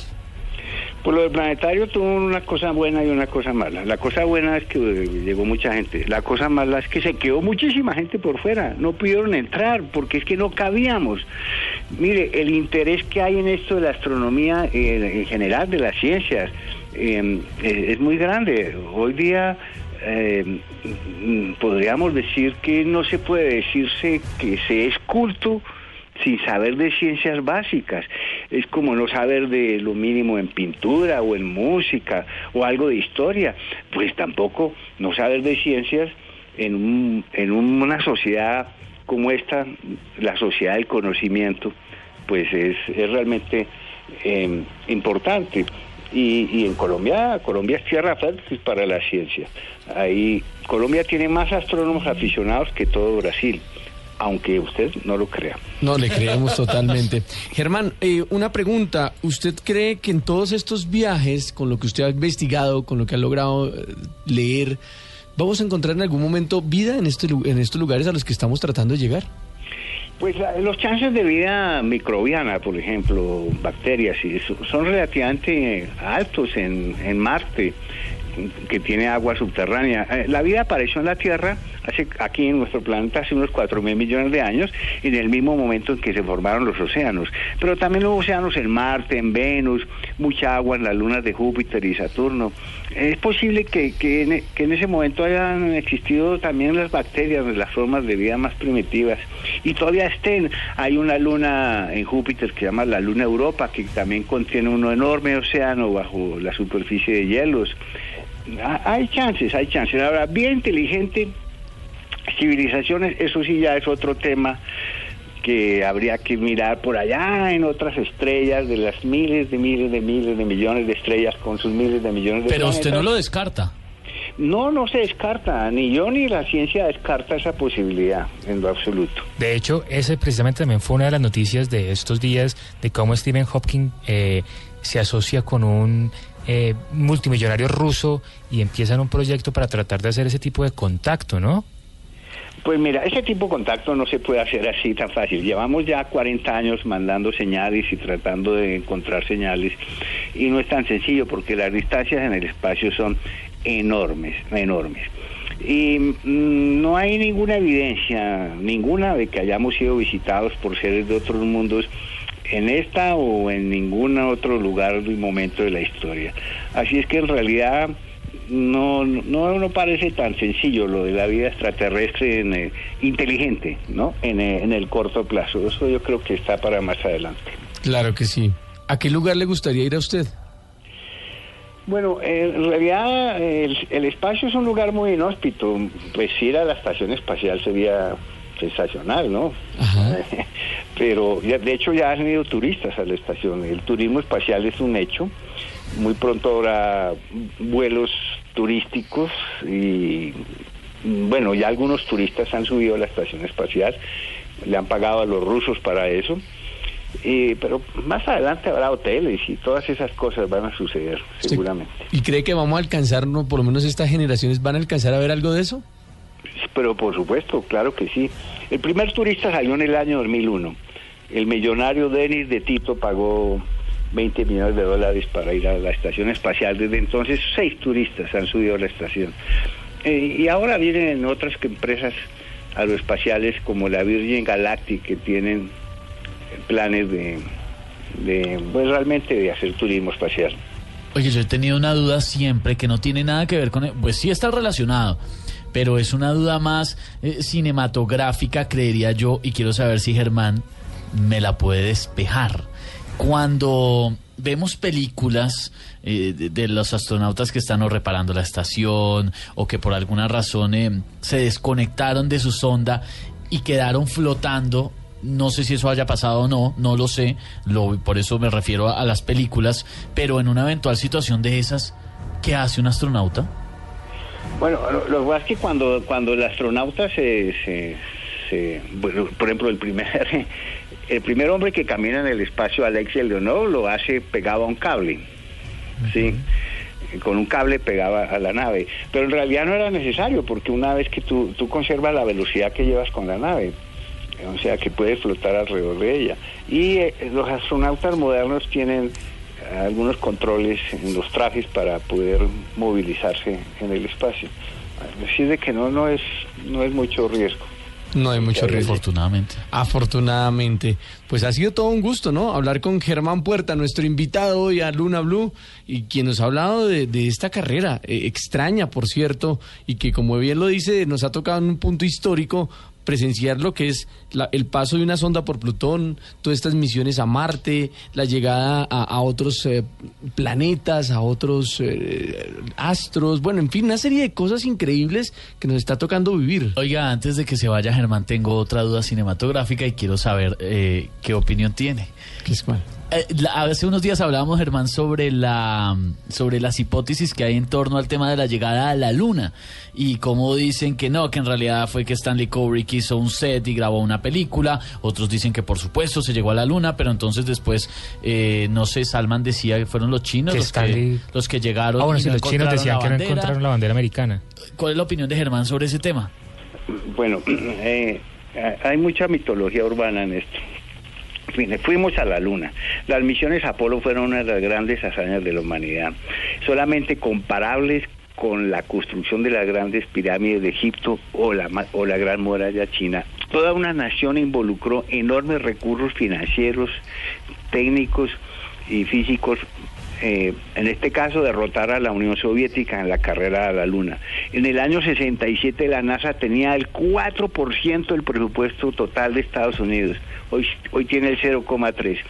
Eh, pero fue una hazaña extraordinaria, no solo fueron a la Luna una vez, fueron seis veces, seis alunizajes eran otros, otras épocas. Mientras eh, Estados Unidos hacía eso, los rusos colocaban naves en Venus, algo que nadie se ha imaginado hacerlo en estos días. Eso era esos tiempos de la, de la carrera en el espacio. Y luego se inventan muchas cosas alrededor y, y co- co- digamos, si toma vuelo algunas de, las, de los mitos urbanos. Lo, de, lo del montaje que hace Kubrick es absolutamente risible en realidad eso no tiene ningún ningún peso Claro que sí. Muy bien, pues Germán Puerta, astrónomo, quien nos ha dedicado un rato de esta noche para hablarnos del cosmos, hablarnos del espacio, de estas misiones y de muchas cosas que a todos nos apasionan. Germán, de verdad, todo un gusto poderlo tener aquí y yo no sé si de pronto usted tenga alguna página o algún lugar donde la gente pueda de pronto eh, seguir un poco la pista de todas estas investigaciones que usted hace. Pues mi página es astropuerta.com. Eh, ahora, eh, más adelante hablaremos porque le recuerdo, el 27 de septiembre se va a observar un eclipse total de luna en todo Colombia. Qué bonito. ¿Sí? Domingo 27. 27 de septiembre. Domingo 27 de septiembre. Lo llamamos unos días antes entonces. Ya estaremos hablando de esos temas. Será un Sí. gusto tenerlo por acá, Germán, y bienvenido Claro. siempre a Luna Blue. Gracias, Héctor. Hasta luego. Una feliz noche. Hasta luego. En Colombia, 1042, ustedes oyen Luna Blue, porque nunca estamos solos. En Luna Blue están los personajes que más saben, han estudiado y han vivido el mundo extra normal. Reinaldo dos Santos, Brasil. Decía, es un vidente nivel 12. Entonces él nombró este, este vidente, él decía que era el profeta de América. Teresa Caputo, Estados Unidos. There's the only time that I've ever had that experience. I've never had it where.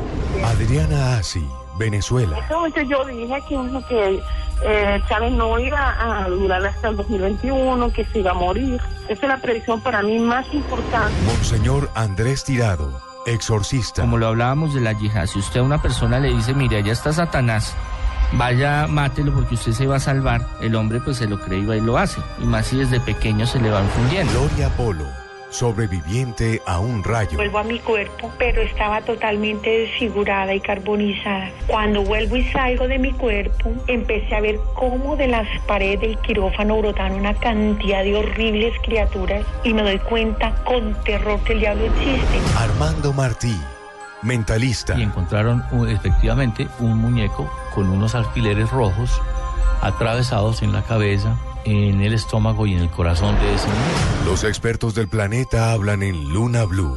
Luna Blue, un espacio de fenómenos extranormales en la radio de Colombia. Escúchelo y vívalo en Luna Blue, de lunes a jueves a las 9.30 pm por Blue Radio. La nueva alternativa. Estás escuchando Luna Blue, el programa de fenómenos extranormales de la radio de Colombia. Comunícate con nosotros al 652-8510 y al 018-124070. También a nuestro correo electrónico bluradio.com y en Twitter arroba Radio.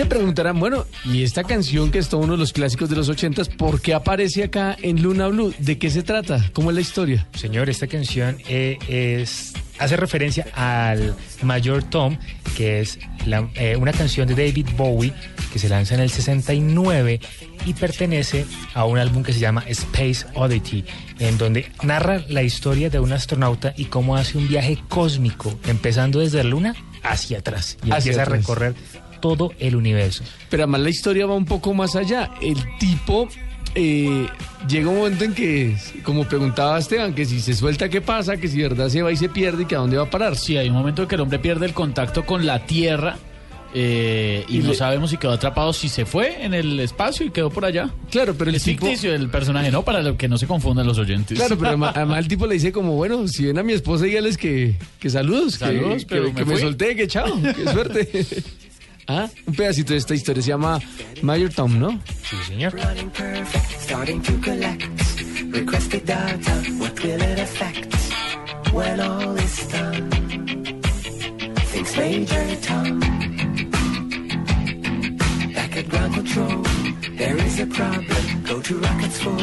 Y con esta canción de fondo, hablando un poco de astronautas, vamos a hablar de cifras extranormales. ¿Qué cifra tenemos a esta hora, Salman?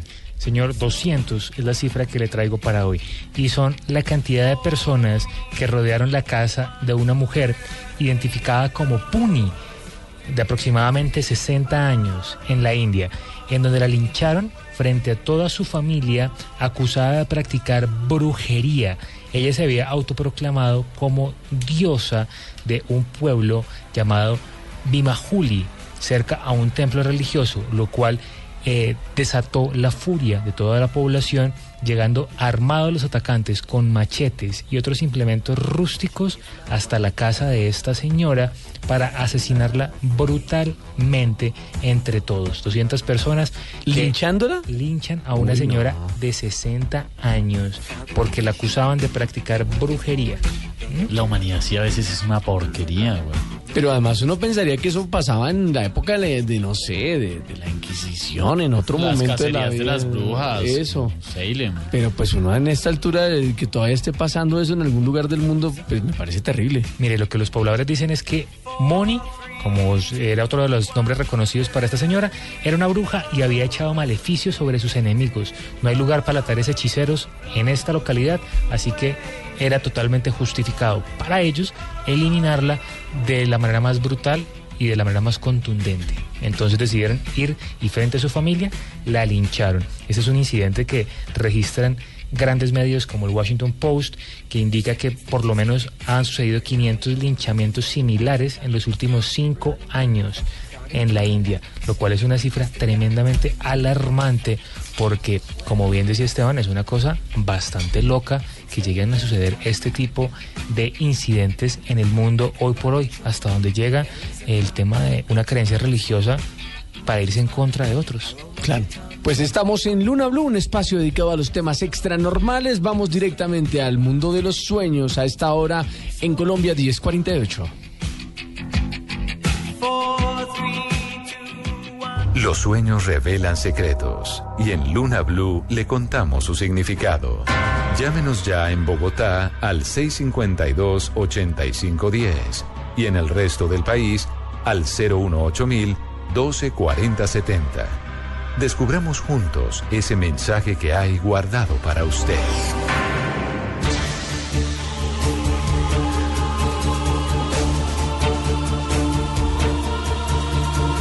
En Colombia 10:49 en la noche entramos al mundo de los sueños ya con algunos mensajes y muchas llamadas de nuestros oyentes. Así es, don Héctor Mauricio nos escribe a través de lunablu.com. Buenas noches a todos.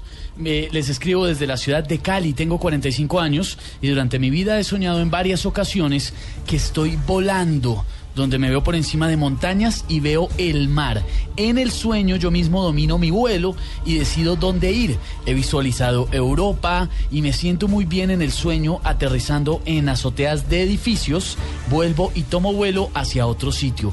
Y las repeticiones, Candy, del mismo sueño se han dado en lapsos largos de tiempo. Gracias. Bueno, Mauricio, tú mismo me dices, estoy volando. Ojalá, así como lo haces en el plano espiritual, lo pudieses hacer en el plano físico. Porque estás detenido, tienes muchos sueños, muchas metas, pero solo en el plano espiritual es- te sientes capaz. Trata de aplicar esto en el plano físico. Desde Antioquia se pueden comunicar a través del 018-124070, al igual que todo el país. Y en su capital, en Medellín, hay un oyente que quiere saber, Candy, el significado de su sueño. Buenas noches. Muy buenas noches, Candy. Hablas con John. John, cuéntame tu sueño. Candy, era un sueño muy larguito, pero lo voy a resumir en muy sencillo. Eh, yo estaba en el metro de Medellín el, el metro iba a arrancar, pero hubo un accidente con otro metro, colisionaron los dos. En ese momento, el metro donde yo me encontraba, él se desbordó y cayó hacia el suelo.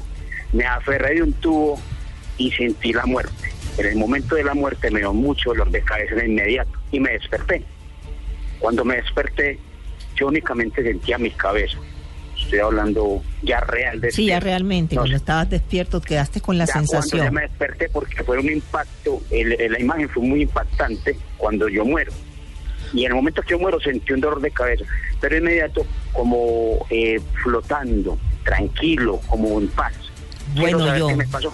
John, eh, es factible, o sea, de la, de la misma impresión que tuviste con esas imágenes impactantes, el espíritu estaba afuera, no es que estuviera muerto, pero sí me preocupa un poco, eh, aquí hay un tema de salud y me gustaría mucho de verdad que pusieras en práctica eh, una revisión médica, porque el dolor de cabeza fue latente cuando estabas despierto. Y eh, entonces es bueno, por prevención, hacerlo. Te recomiendo, por favor, ir al médico y que te hagan una, no sé, un TAC, algo así. Gracias por tu llamada. Nos vamos para Barranquilla, Candia, y un oyente que quiere saber el significado de su sueño. Buenas noches. Hola Candy, te habla Marta de la ciudad de Barranquilla. Marta, cuéntame tu sueño. Que caminaba y encontraba toda mi familia era blanca, blanca, casi como cuando uno se echa harina, la ropa blanca, todo blanco y, y me mostraba y yo le decía, no, pero yo no estoy con ustedes. Me decían, sí, sí, tú estás aquí, ya tú estás aquí. Y no sé. Bueno, Marta, me imagino que estás impresionado, pero acá a veces uno quiere ver cuál es la realidad de la familia, ¿verdad? A veces la familia se convierte casi que en fantasmas. Este, podemos vivir en la misma cuadra o en el mismo edificio y pueden pasar días sin hablarnos y sin vernos. Y lo que te está recordando Dios es que formas parte de tu familia y que te acerques a ellos. Sobre todo, o sea, si hay cosas que no te gustan, dile la verdad. Gracias por tu llamada, Marta. Gracias a ti, Candy. Ahora, Candy, nos vamos para el Valle. En Cali hay un oyente que quiere saber el significado de un sueño que le tiene muy pensativo. Buenas noches, cuéntame tu sueño. Hola Candy, te habla Nora desde la ciudad de Cali. Nora, cuéntame Eh, tu sueño. Candy, es lo siguiente, es que hace unas dos o tres noches me soñé que llegaba a la oficina donde yo trabajo y encontraba todo revuelto, muy revuelto, las cosas pues, todas como se dice por acá, patas arriba. Ajá. Y yo preguntaba que qué pasaba, les preguntaba a mis compañeros y les preguntaba qué pasa, qué es lo que está pasando. Y mi jefe me decía, no, no, no, váyase, váyase, váyase, vaya, sírvame unos cafés. Te da claro, yo no tengo nada que ver con cafetería. Y me decía, vaya, sírvame unos cafés. Y cuando yo me iba a dirigir a eso, entonces me decía, no, no, no, mejor vaya, vaya, traiga una gaseosa, váyase, váyase, váyase. Y me sacaba y me sacaba y todas me volteaban a mirar y yo preguntaba qué pasaba y qué pasaba, pero na- nunca nadie me daba razón. En ese momentito me desperté bastante asustada, te Sí, digo. claro. bueno, Nora. entonces quiero saber ah, qué es Si eso. el mensaje eh, tienes que tenerlo en cuenta y ojalá lo sigas, porque eh, va a haber un remesón en la oficina tremendo, ¿verdad? Y muchas veces eh, lo que hacen algunos jefes, aunque no te retiren, te pueden bajar de categoría y lo pueden hacer porque las leyes laborales lo aprueban. O sea, mientras te estén pagando lo mismo, pues no hay problema. Yo creo que lo que tienes que estar es muy alerta, no hablar de más y además que se den cuenta cuál es tu trabajo y para qué, para qué sirves, qué es lo que has hecho hasta ahora. Pero eso sí, no escuchar rumores porque si comentas algo, por allí va a empezar el problema. Gracias por tu llamada. Nos vamos ahora para el Meta Candy porque hay un oyente en Villavicencio que quiere saber el significado de su sueño.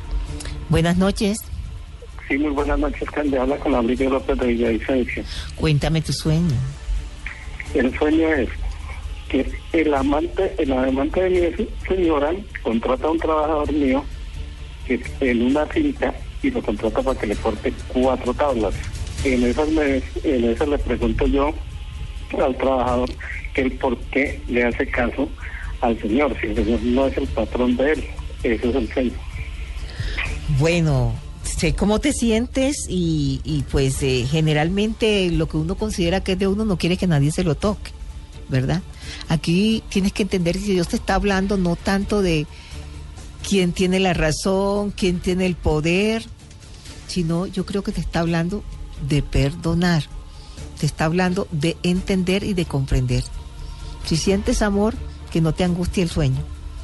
Trata de entender. Gracias por tu llamada. Bueno, muy amable. Para comunicarse desde la capital del país pueden marcar 652-8510 y desde un celular 031-652-8510. Y precisamente, Candy, aquí en Bogotá hay un oyente que quiere saber el significado de su sueño. Buenas noches. Buenas noches. Cuéntame tu sueño. Eh, le voy a resumir un poquito de cada sueño. Es que yo No, me tienes que decir un solo sueño. Yo quisiera, en verdad, interpretarles muchos al tiempo, pero hay mucha gente esperando Sí, en el tenemos teléfono. muy tenemos que tiempo. tratar de ayudar a muchos. Entonces, dime uno de tus sueños que a lo mejor con ese te voy a ayudar y puedes tratar de entender los demás. Dime. que mi, mi eh, compañero, mi esposo, ¿Sí? que llegaba y, y llegaba muy furioso y me dijo que, que se iba, que se iba, y se iba con un muchacho, y que me iba a dejar con mi bebé, que esto, que lo otro. Y yo lloraba, lloraba, lloraba y le decía que no, que no, que, me, que se quedara conmigo, pero no sé. Y, y Bueno, mira, me imagino que todos son por el mismo camino, porque cuando los sueños se vuelven repetitivos están hablando con el mismo mensaje. Sé que, que la situación con tu esposo no está muy buena, pero sobre todo tienes muchas dudas. Hay una duda en especial que no la voy a decir al aire, no puedo, pero trataré de ayudarte a través del correo. Aquí lo importante es lo que tú sientas y yo te sugiero que uno como madre debe centrar en este momento todo su amor en el hijo y llenarse de fortaleza. Gracias por tu llamada. Candy, hay una ciudad que se llama El Paso, es en el estado de- Cesar. de, no, no, no, para Ajá, ah, en Estados. Unidos. Ajá. Porque hay el paso César. En el estado de Texas, en Sí. Estados Unidos, y ahí hay un oyente que quiere saber el significado de su sueño. Buenas noches. Sí, muy buenas noches. Mire, este, yo siempre he tenido un sueño recurrente. Sueño que voy al estado de California. No sé si hayan oído hablar de la falla de San Andrés. Sí. Este, sueño que estoy en esa ciudad de, de Los Ángeles y todos los edificios se me vienen abajo. Este, es un sueño que he tenido yo desde chiquito. Nunca, nunca, este, eh, no, no lo sueño todos los días, pero, Pero lo sueño de es en recurrente porque regresa cada cierto tiempo, ¿verdad? Así bueno, es. claro, tú- la gente pensaría, ¿será que es que va a haber un terremoto? Bueno, los científicos dicen que es muy posible que se vuelva y se repita un terremoto. Y recién salió una película exacto, sobre el pero tema. recuerden, en este momento no te estamos hablando de un sueño premonitorio, sino un sueño y un mensaje para tu vida.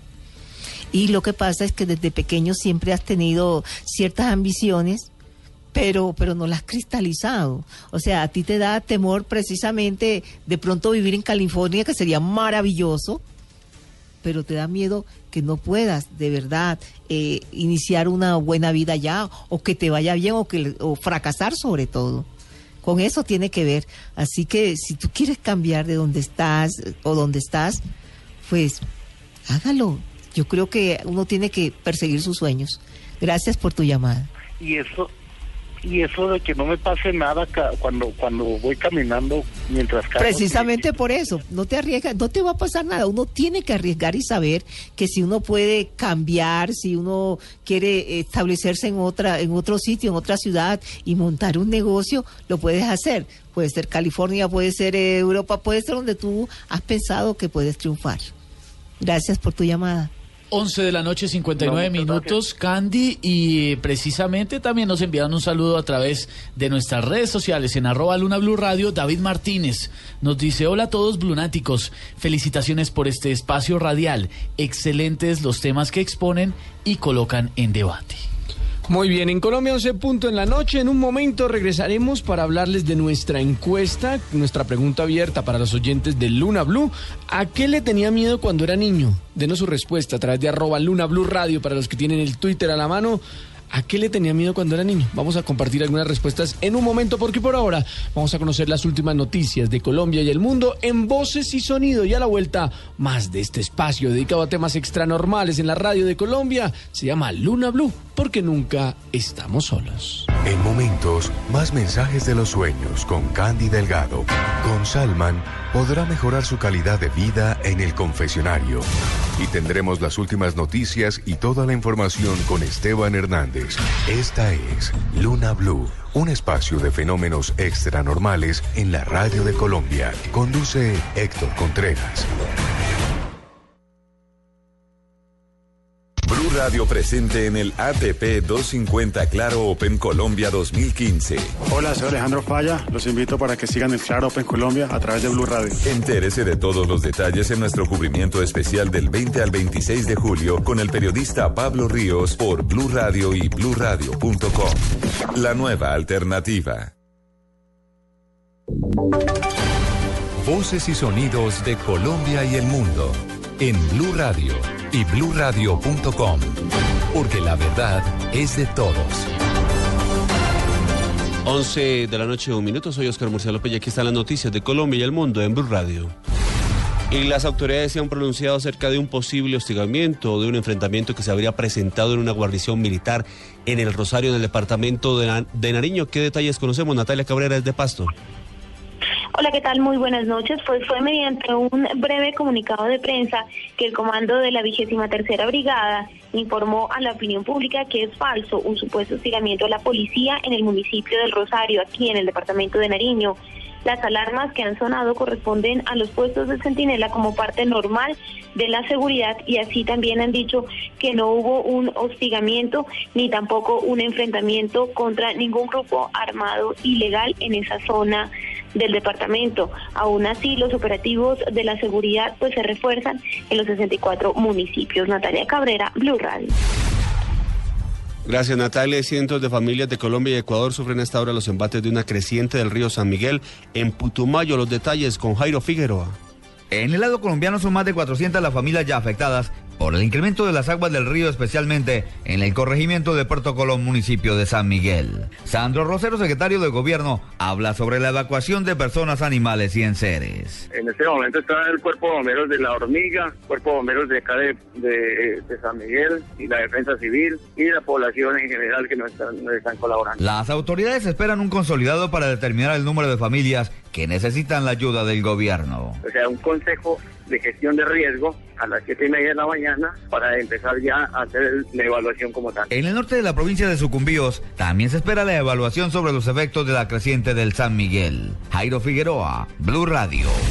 El Ministerio de Educación anunció la construcción de 30.000 nuevas aulas en el país. Los detalles con María Camila Orozco. La ministra de Educación, Gina Parodi, se reunió en Bogotá con 68 rectores de colegios de todo el país que ya implementaron la jornada única en sus instituciones educativas. Ya son 172 colegios en el país que han implementado esta jornada, en la que se concentran 103.758 estudiantes de todo el territorio nacional. De acuerdo con la ministra, el proyecto busca concentrar a los menores en las aulas y no en las calles. Jornada única es uno de los grandes propósitos que tiene el presidente Santos, que lo que busca es que los niños pasen más tiempo en el colegio y menos tiempo en la calle. Lo que estamos es, es pasando el país hacia un país de jornada única gradualmente. Este año vamos a terminar con 500 colegios. La ministra Parodi dijo que en el marco de la transformación educativa se construirán 30.000 nuevas aulas en todo el país en los próximos cuatro años. María Camila Orozco, Blue Radio. El Centro Democrático busca con un proyecto de ley aumentar las sanciones a quienes com- mm, cometen delitos electorales. La información con Simón Salazar. El representante Eduard Rodríguez del Centro Democrático radicará un proyecto de ley para castigar con más severidad a quien cometa delitos electorales. De esta manera, quien sea hallado culpable de compra de votos, fraude o transhumancia electoral podría pagar una pena de hasta 11 años de prisión no excarcelable. para que los fiscales y jueces especializados sean los que investiguen estas conductas punibles. Aquí tenemos que luchar todos contra la corrupción electoral para que tengamos mecanismos eficientes y transparentes. Aseguró que el proyecto contempla penas más elevadas para quienes sean funcionarios e incurran en alguno de estos delitos. Simón Salazar, Blue Radio. Presuntos asesinos de miembros de la población LGBTBI eh, fueron capturados en la ciudad de Cali. Según la fiscalía, integraban una banda a la que se dedicaba el asesinato de por lo menos varias mujeres en esta zona del país. Informa Carolina Tascón. Como integrantes de la banda Los 40 del Rodeo, la Fiscalía identificó a 13 capturados que, de acuerdo a ocho meses de investigación, se les relaciona con delitos de microtráfico, extorsión y homicidio. De acuerdo a las últimas declaraciones del director seccional de Fiscalía, Luis González, a esta banda se le atribuyen también varios ataques a la comunidad LGTBI. Y entre los casos que se van a imputar a estos capturados se encuentran los homicidios de Yesenia Aguirre Zúñiga y Vanessa Bolaños, quienes fueron víctimas de homicidio el pasado 25 de mayo allí en el sur de Cali. Y estas dos personas pertenecían a la comunidad LGTBI y además esta banda por su actuar mostraba una inclinación a la homofobia, o sea, a afectar a los miembros de esta comunidad. Las capturas se dieron en la capital del Valle del Cauca y esta organización es considerada por la Fiscalía como la que más hechos de sicariato venían cometiendo en la ciudad. Desde Cali, Carolina Tascón, Blue Radio. Noticias contra reloj en Blue Radio. A las 11 de la noche, 6 minutos, noticias contra el reloj, noticia en desarrollo. La nave tripulada Rosa Soyuz TMA se acopló hoy con éxito a la Estación Espacial Internacional, pese a que durante el vuelo no se desplegó uno de sus dos paneles solares, informó el Centro de Control de Vuelos Espacial de Rusia. La cifra de un tribunal de justicia de Birmania, Myanmar, sentenció a 153 nacionales chinos con cadena perpetua acusados de un delito de tala ilegal. Quedamos atentos porque el Human Rights Watch instó hoy al gobierno malasio a levantar el, el bloqueo del portal Sarawak Report, acusado de amenazar la estabilidad nacional por sus denuncias de corrupción contra el primer ministro Najib Razak. Ampliación de estas noticias en blurradio.com. Continúen con Luna Blue. Estrellas del tenis mundial llegan a Bogotá para luchar por el título del ATP World Tour 250 Claro Open Colombia. No se lo pierda del 18 al 26 de julio en el Centro de Alto Rendimiento de Coldeportes. Compre ya sus entradas en tu boleta. Aplican condiciones y restricciones. Más información en claroopencolombia.com. Patrocina, claro, Seguro del Estado, apoya Coldeportes. Invitan El Tiempo y Blue Radio. A Caracol Televisión llega una historia extraordinaria. Si algo interesante en la vida de una santa. Algo, todo. La vida de Laura Montoya, la primera santa colombiana, lo sorprenderá. Usted tiene que quedar aquí y no estar por ahí curando enfermos, haciendo milagros a diestra y siniestra, enloqueciendo esta población. Laura, la santa colombiana. Pronto, en Caracol Televisión, nos mueve la vida. Esta es Blue Radio, la nueva alternativa.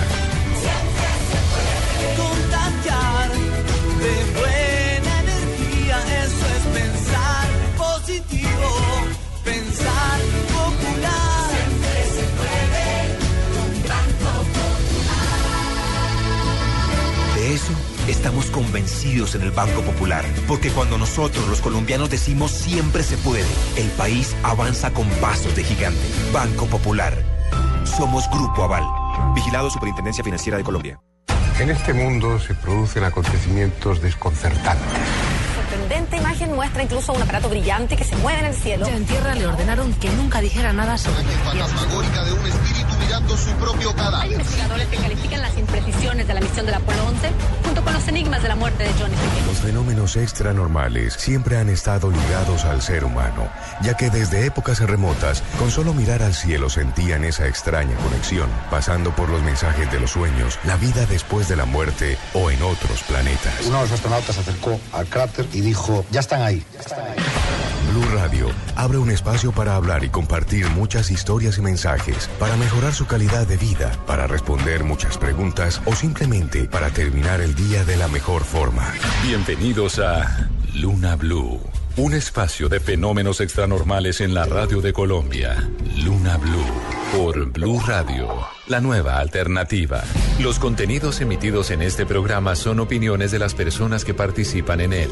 Dichas opiniones no representan la posición de Blue Radio, por lo cual su interpretación es subjetiva de los oyentes del programa.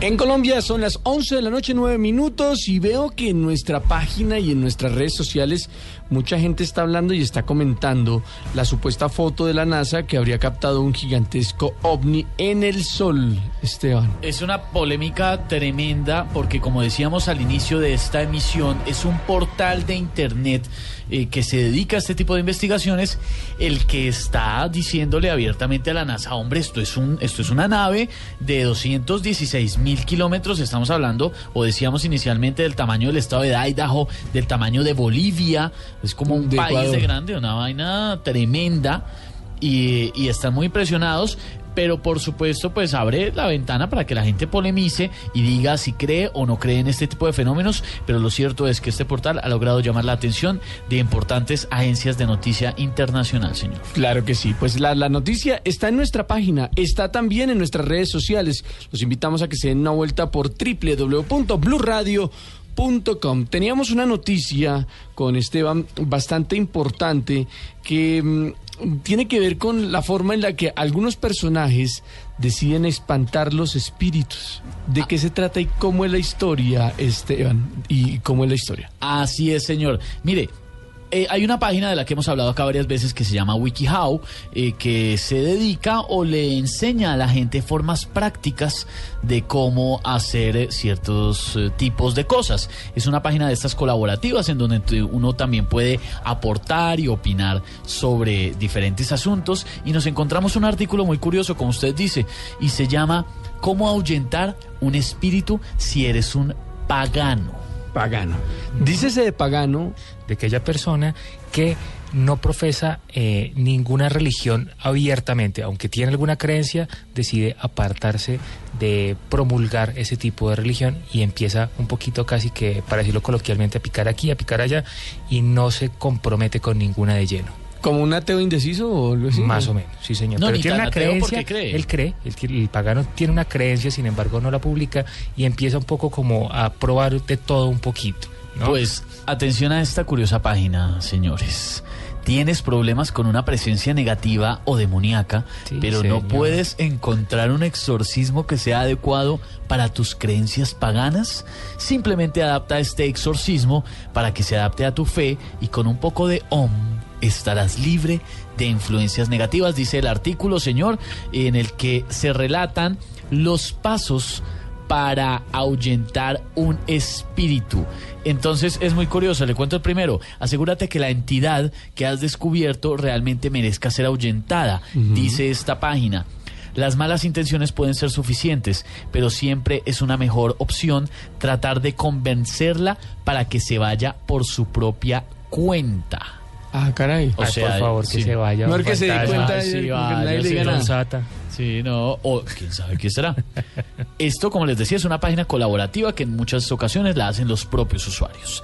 El segundo paso, investiga y aprende sobre deidades fuertes y protectoras con las que sientas una conexión y escoge una para que la invoques o quizá dos si son compatibles. Esto tiene mucha relación con los exorcismos reales de los que hemos hablado acá muchas veces, en los que se pide que durante el proceso se acuda o bien sea a un santo o se realicen ciertas oraciones o se haga una, como dice Candy a veces, una declaración de fe. Una declaración de fe en Dios.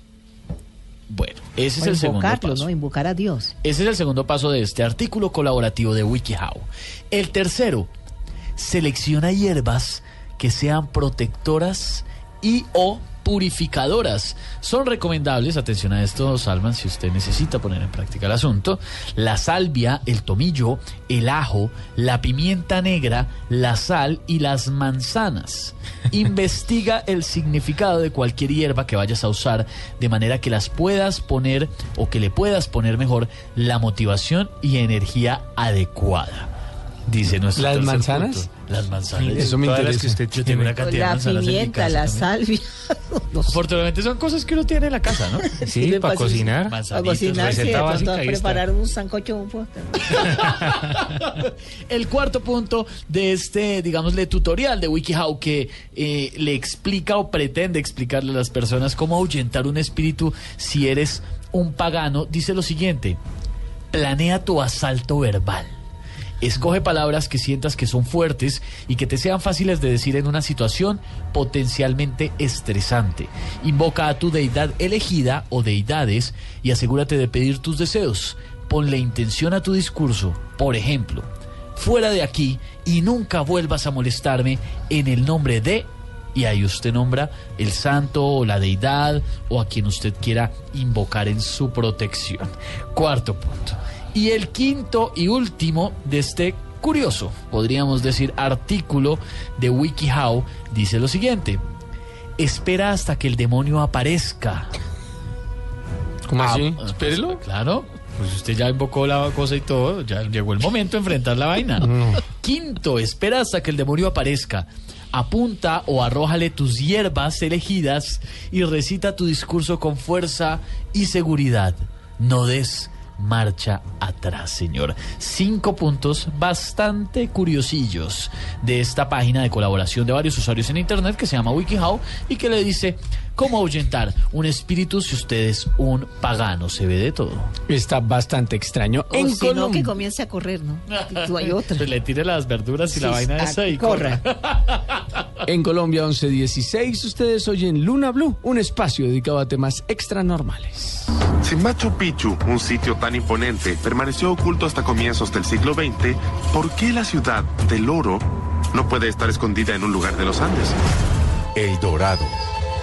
El Dorado es un legendario reino o ciudad, supuestamente ubicado en el territorio del antiguo virreinato de Nueva Granada, en una zona donde se creía que existían abundantes minas de oro.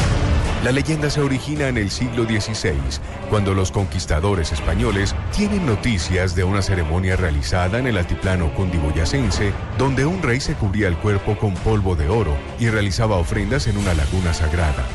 Hoy en día se sabe que este pueblo era el Muisca, y el sitio donde se realizaba la ceremonia habría sido la laguna de Guatavita.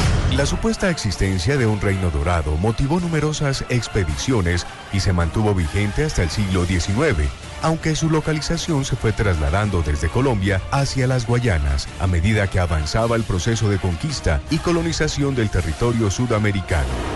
Se dice que la historia estaba rodeada por la teoría de un reino mágico de riquezas escondidas y seres extranormales.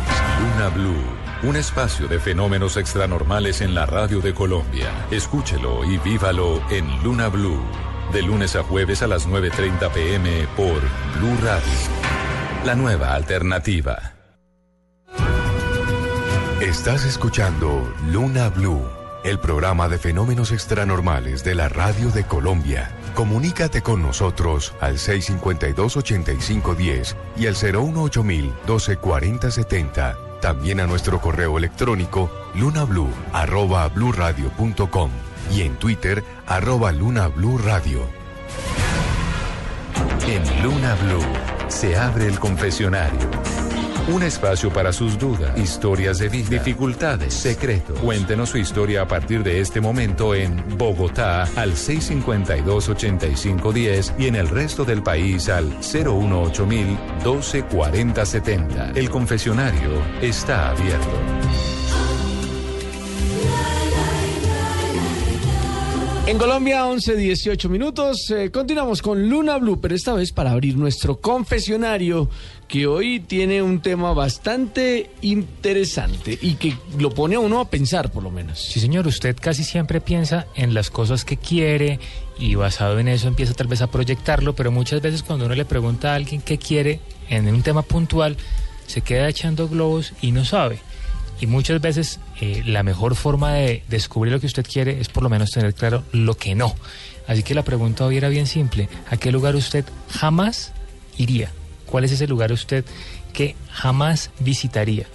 ¿No? ¿Cuál es el lugar al que nunca iría? Sí, señor, bien sea porque le dé miedo, porque... Que usted diga, no, ni loco. Porque le tiene rabia, le tiene asco, aversión, no sé. ¿Cuál es ese lugar que usted diría, yo allá a palo no voy? Ni, porque ni me por- paguen. Exactamente, le dice, ni porque me paguen yo voy allá. Sí, ni que no, que el reality, que no, que yo por allá no me voy. Paso, gracias, muy amable. Que esa cosa no me voy. Esteban, ¿a cuál lugar usted jamás iría? Pues, no sé. Ah, Yo creo que iría a cualquier parte del planeta, eh, pero me genera cierto temor, debo decirlo, ir a Corea del Norte por las normatividades y que tal lo dejen a uno allá por alguna cosa. Me, me genera, digamos, un reality en Corea del Norte y no sé qué. No, ni abate. Nada más que los realities de los asiáticos son muy pasados. No, digamos que fuera un reality nuestro, pero realizado en Corea del Norte. Un reality cualquiera, cualquiera. Eh, no, yo no iría a esa vaina. Mm, Candy, ¿a qué lugar jamás iría? Estaba meditando y, y pensaba, bueno, por el momento, sería por el momento, no iría a Afganistán ni a Irak. Ah, bueno. Porque de verdad, eh, yo no sé si ustedes vieron la foto que salió hoy del niño tan triste por... eh, todo es ruina a su alrededor, es Sí. una foto que salió hoy en el periódico Sí. y fue impresionante, me causó una gran tristeza porque la tristeza que transmitía ese niño y lloraba de ver esa desolación, creo que no soportaría eso. No lo soportaría. Y don Héctor, ¿Qué? ¿a cuál lugar jamás iría? Yo soy, de- yo soy tan raspafiesta que yo me invitan a cualquier lado yo creo que yo voy. Eh, no, no, no, no. Y después, ¿sabe qué, a qué análisis llegué alguna vez? Eh, pero si ya uno se ha aguantado una ciudad como Bogotá, y más la Bogotá de- del 2015, La humana. La Bogotá humana. exactamente, mm, yo creo que ya uno está preparado. O sea, bóteme donde quiera. ¿Será que alguien diría eso? No, yo no iría por allá, eso de Bogotá. Puede que sí. Mucha gente. Mucha gente lo diga. Qué tristeza. Pues el último año el alcalde lo ha dicho y se la ha pasado viajando. Ay, me da pesar, yo soy pero, pesar. pero no, de verdad, yo digo, yo digo, ya uno, ya uno que le digan, no, mire, es que va a haber trancones. No, Pero pues sí, trancones he visto muchos y Ah, más sí. así. No, es que mire que es que las vías no están tan buenas. No, pues, bueno, mire que allá no. Que es que la seguridad, no sé, pues hombre, vengo a un sitio donde saben 10 millones de formas de robar en un cajero, en un transmilenio, chalequeado, sin Oiga, sí, somos pues, extremos para sobrevivir Entonces acá. uno dice, pues bien, o sea, no, no. O sea, si lo tienen a usted en la mitad de la selva africana. Pues sí. Uno- yo creo que uno es capaz hasta de sobrevivir. O sea, ¿dónde no iría yo? Yo no me metería trabajar a Discovery. Yo no, yo no iría... Yo no iría, no me iría por las trochas de, de o los caminos de herradura que, que la gente a veces acostumbra y que está mal para ir a Monserrate. La gente siempre se pierde ahí. Yo por eso le yo siento que soy tan raspafiesta que yo voy a todos los me invitan. Yo sí no me meto Vamos a un vaina. paseo a no sé dónde. Listo, vamos. Pero yo tengo 18 años en Bogotá y nunca he ido a Monserrate. Hay que ir, Nunca. pero por los lugares comunes, ¿no? Si se mete por el- teleférico, funicular. Sí, teleférico y funicular. No se vayan a ir por, por el- los caminillos. No, que y hay gente que se ha perdido, recuerda. Se pierden todo el Claro. tiempo. Héctor no se perdió hace poquito, no no allá, no allá, no, no, no allá, no allá, no allá. Yo estaba en otro sitio y estaba caminando en una montaña y creo que tomé un desvío en algún punto que no supe cuál fue. Y aparecí por allá, lejos, muy lejos. Menos mal logré conseguir señal en algún puntico. Y miren, es que estoy. Uy, señor, usted está demasiado lejos. Se ha perdido como dos horas. ¿Y cuál fue la indicación que usted dio para que lo ubicaran? No, yo dije más o menos como estoy viendo esto, veo esto, uy, señor, usted está muy lejos. de Un árbol y otro. Sí, me usted, o sea, usted camina como 10 minutos más y llega a un pueblo y yo, uy, no. Sí, estaba Sí, un poquito señor, veía- perdido, estaba veía un, poco, estaba un poquito perdido. Pues mire, la revista Forbes, que normalmente saca unos listados bien interesantes, eh, eh, tiene uno actualizado de qué lugares no visitar. Y le dice a usted, mire, este tipo de lugares no los vaya a elegir para sus vacaciones porque Se no son un- demasiado recomendables. A ver, por ejemplo. Afganistán, Mm. como nos decía Candy. Número uno, por riesgo de secuestro y atentados. Ush. Bueno, pero pues es que en Colombia somos extremos. Sí, pero digamos que. Es diferente la escala en, el estado sí, no, afgano. no, Es muy extraño. Eh, estaba leyendo precisamente un artículo de algo que ocurre en países limítrofes eh, con, eh, con Irak, con Afganistán y con este tipo de países que tienen problemas muy fuertes. Muchas veces la gente, simplemente por el morbo de pasar la frontera, de llegar a este sitio, de tomarse la foto y decir, estuve en Irak, van y lo hacen y pagan una, su- una suma muy fuerte de dinero solamente por eso. Ujú. Parece extraño, pero es verdad. Lo curioso es que, por ejemplo, Irak, que además también está incluido en esta lista, una vez usted tiene el sello de que estuvo en Irak o que estuvo en Afganistán, así usted sea ciudadano americano, le van a preguntar y lo van a interrogar bastante de por qué usted estuvo allá y va a quedar ¿Qué fichado. hacer allá? Va a quedar fichado. Usted puede ser un turista muy curioso, pero va a quedar fichado porque son lugares tremendamente peligrosos en donde pasan demasiadas cosas para con todo el mundo. Y aunque ustedes no lo crean, hay muchos colombianos allá y están trabajando, inclusive trabajando en escoltas, trabajando como mercenarios, pero ellos saben que están arriesgando la vida, pero prefieren hacerlo para poder mandarle un buen dinero a, las, a la familia acá en Colombia. Sí, eso es cierto. Me parece terrible.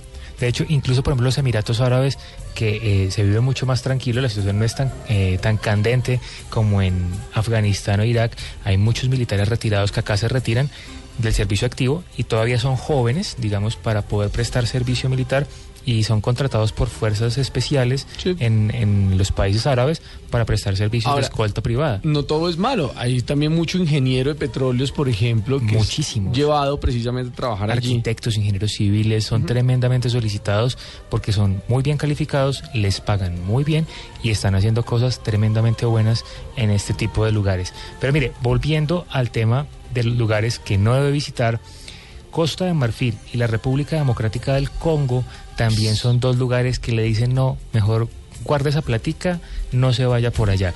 Porque en Costa de Marfil, por ejemplo, la situación siempre es inestable. eh, una parte, una gran parte es controlada por rebeldes y en el Congo tiene tremendo eh, riesgo de ser secuestrado o asesinado. Además que son lugares en los que usted puede encontrar diamantes, los puede comprar baratos, pero pues lo barato le sale caro después. Ok. No, pero hasta ahora no he encontrado uno que diga, no, este definitivamente no, no, no, no, no, no. No, a ver. Danos lo más fuerte que tengas. Sí, sí, sí, sí. Mire, Ese eh, comentario Liberia. no compromete a nadie más, solamente a Esteban Hernández. Gracias. Este puede ser fuerte porque en Liberia, después de la guerra civil, no solo se corre peligro de robo o de asesinato, sino también es uno de los países con más alto índice de violencia sexual. Es decir, no solo roban, sino que hay violencia sexual para usted en caso de que lo atrape un rebelde. Muy bien. ¿no? Entonces, eso ya. ¿Me recuerda el nombre? Liberia. Gracias. Y les comento que el otro día vi un documental y es impresionante cómo asesinan niños, mujeres, todo. eh, Los rebeldes son terribles. Las dos partes, pues. Mire, en Papua Nueva Guinea también sucede lo mismo. No solo lo pueden secuestrar y robar, sino que además les recomiendan no visitar las playas, no tomar transporte público, porque puede tener eh, un alto riesgo de asalto sexual. ¡Ah, bestia! No, qué peligro. ¿En el No, de asalto sexual. público? Sí, señor. En el transporte público. anotó el número Pero, de pero le digo una cosa, aquí pasa. Por eso, es que era lo que yo le decía. Sí. Usted dice, no, mire, es que asaltan en los buses. Estamos preparados para ir a toda esa vaina. Pues aquí uno ve las noticias y eso pasa No, cada pero el otro día estuve escuchando que aquí en Bogotá a veces hay tres o cuatro o cinco violaciones en la noche. Es cierto. En los eh. buses. Es que hay casos muy Sí, delicados. y yo me impresioné con eso. Yo dije, ¿cómo así? ¿Y qué se hace con eso? ¿Qué puede hacer la autoridad con esto? Pues algo deberían hacer, pero mire lo que pasa. Entonces, Pues estamos dicen, esperando no. eso. Entonces, mire lo que le dicen a uno, no, es que no puede salir. Pues, ¿Quién va a salir? Bueno, entonces, según usted, estamos al nivel de este tipo de lugares. No, seguramente debe ser una cosa más candente, como decía. Salman hace un momento, candente. Bueno, continuemos. Mire, Somalia. Le dicen que no lo visite, sobre todo la parte de la frontera con Kenia, porque la violencia extrema llega a tal punto que incluso lanzan granadas a los hoteles. Así que No. ni en el hotel usted va a estar a salvo. Ni siquiera en el hotel. No, señor. Eh, Zimbabue también es uno de los lugares más violentos en el mundo y Sudán. En general, a que África casi que ni vaya, mejor dicho, según eso, porque toda la lista es como de países africanos. Sí, señor. Esta, esta, O sea, se este salvan listado- dos o tres. Se salva Sudáfrica y se salva por arriba otros par y ya. Este listado lo hace eh, Forbes basado en un listado de países y la evaluación de seguridad que da las Naciones Unidas. Bueno, no hace mucho en uno de esos listados, eh, por ejemplo, decían que en Bogotá usted de la 26 para hacia el sur no debía ir. En esos mismos listados. Sí, señor. Sí, de verdad. Mire lo que dicen oyentes hasta ahora en arroba luna blue radio. Eh, Paola dice jamás iría al Amazonas, a nada selvático o similar. Javier Borda dice que jamás iría al infierno. ¿Dónde es? Esa es una buena pregunta. Ahora, el infierno es un, puede ser un estadio de fútbol al que le llaman así. Puede ser. Neila Rodríguez, jamás iría a la casa de mi vecina. Pero no, no tengo ni idea porque Esa peligrosa. Mire, Cindy, mire este, Cindy, no iría nunca y ni por equivocación a la casa de mi ex. Menos mal, nunca fui. ¿A la casa del ex? Sí. Y pero además está diciendo que nunca la llevaron. Entonces nunca fue el ex. No, sí fueron, pero pues nunca la llevó a la casita. no- diga la verdad, si usted nunca fue la novia realmente, o sea, no. La llevaron, no la llevaron. Si no la llevaba fue una amiga chévere, pero... mire, Bilhan dicen que ni a palo iría a Venezuela, que ya con tanta violencia y desastres que se están provocando por el presidente, él por allá no se mete. Pesaba un poquito, sí. Mm. Qué pesado. Eh, Carolina López es de, de su clan. Dice que ella puede ir a cualquier lugar del mundo. Sí, sí, Ah, Además cierra la frase con alguito uno se trae. Sí. No, pues eso es verdad. Algo bueno encontrará uno por trae ahí. una bobadita. Eh, Daniel dice que no iría a ningún lugar que tenga aspecto terrorífico. Es decir, los castillos, por ejemplo, me imagino que no los visitaría. Estima. Chéveres. Porque, porque hay lugares que son tremendamente asustadores. Santiago, mire lo que dice. A Egipto no iría jamás por los conflictos que hay. Pero ¿y cómo que no? Si eso es chévere. Las hombre. pirámides, la historia, todo lo que hay allí, me parece muy chévere. Como me dijo un amigo mío, ¿para qué vamos a ir a ciertos sitios si vas a ver puras piedras viejas? O sea, no historias, no piedras viejas. Mire, Dionisiaco dice, mientras viva, conocería cualquier lugar. Más bien, evitaría ir a lugares tan conglomerados o lugares demasiado calientes. Sí, por ejemplo, eso sí me parece a mí fuerte. El tema de- del mosquito que le pique. Hay que cuidarse esa vaina. Por favor. ya sabe. Ya, con los depósitos uña. de agua y todo ese tema. la vaina, todo. Bueno, Eh, bueno, eh, Andrés dice que Arauca no iría porque está tomado por eh, actores armados del país y es uno de los lugares a los que él no se metería.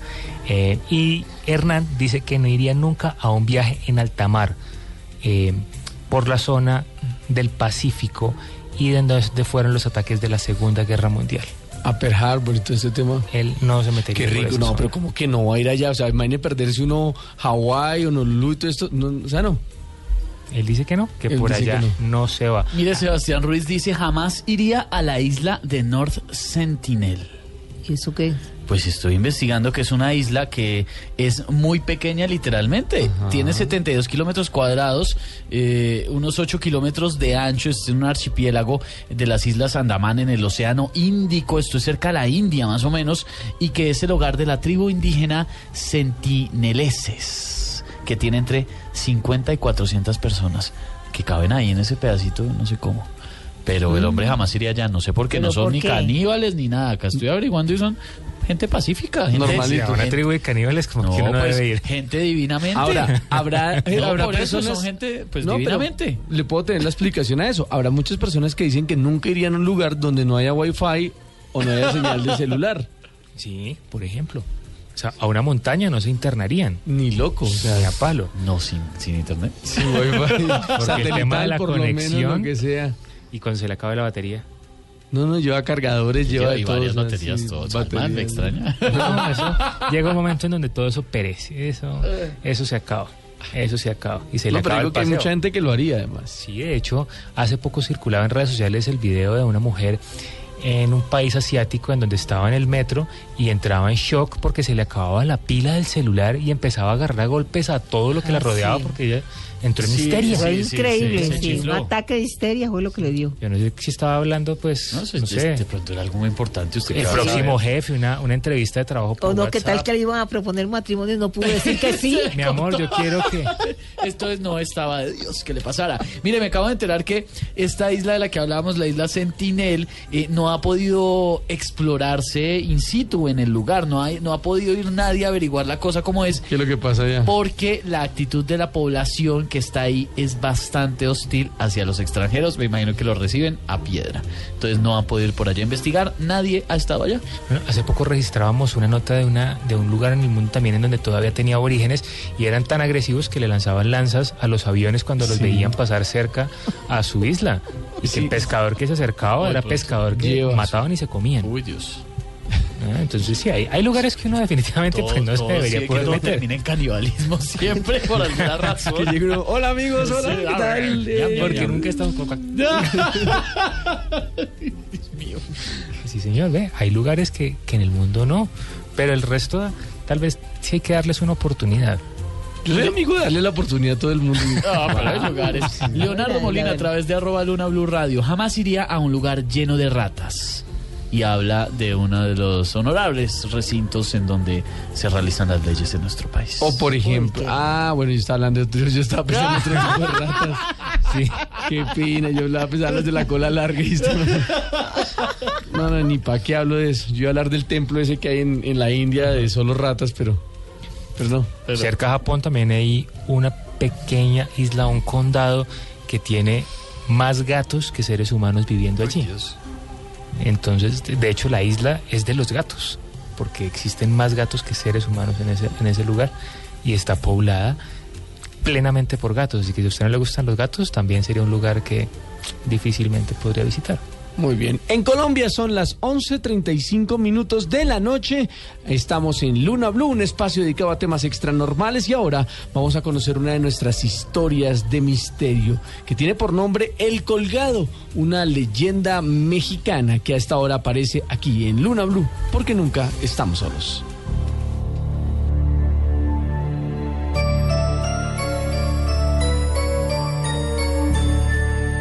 El colgado, leyenda mexicana. Cuenta la leyenda que hace muchos años una bella mujer dormía en su habitación. Justo a medianoche, la mujer despertó cuando comenzó a escuchar un ruido extraño. Al hacerlo, observó cómo un hombre colgaba de una soga en una esquina de su habitación. De inmediato comenzó a gritar y el resto de las personas que vivían en esa casa acudieron a ayudarla, pero al llegar ya no había nada. Al día siguiente la mujer fue a la iglesia a contarle al padre lo sucedido. Al hacerlo, el padre le preguntó que si lo reconocía, a lo que la mujer contestó que no. Entonces el padre le dijo que era un alma en pena, que debía preguntarle qué necesitaba. Esa misma noche el fantasma volvió a aparecer, pero la mujer no tenía el valor para preguntar. Así ocurrió al día siguiente hasta que otras mujeres la acompañaron durante la noche. Fue entonces cuando se armó de valor para preguntar qué necesita el ente. El fantasma dijo que había muerto y que su amada no lo sabía y había pensado que él había huido. Él necesitaba que ella supiera lo sucedido y así fue. La mujer contó lo sucedido después de encontrar a la amada de aquel hombre y sólo así pudo descansar en paz. El colgado, leyenda mexicana.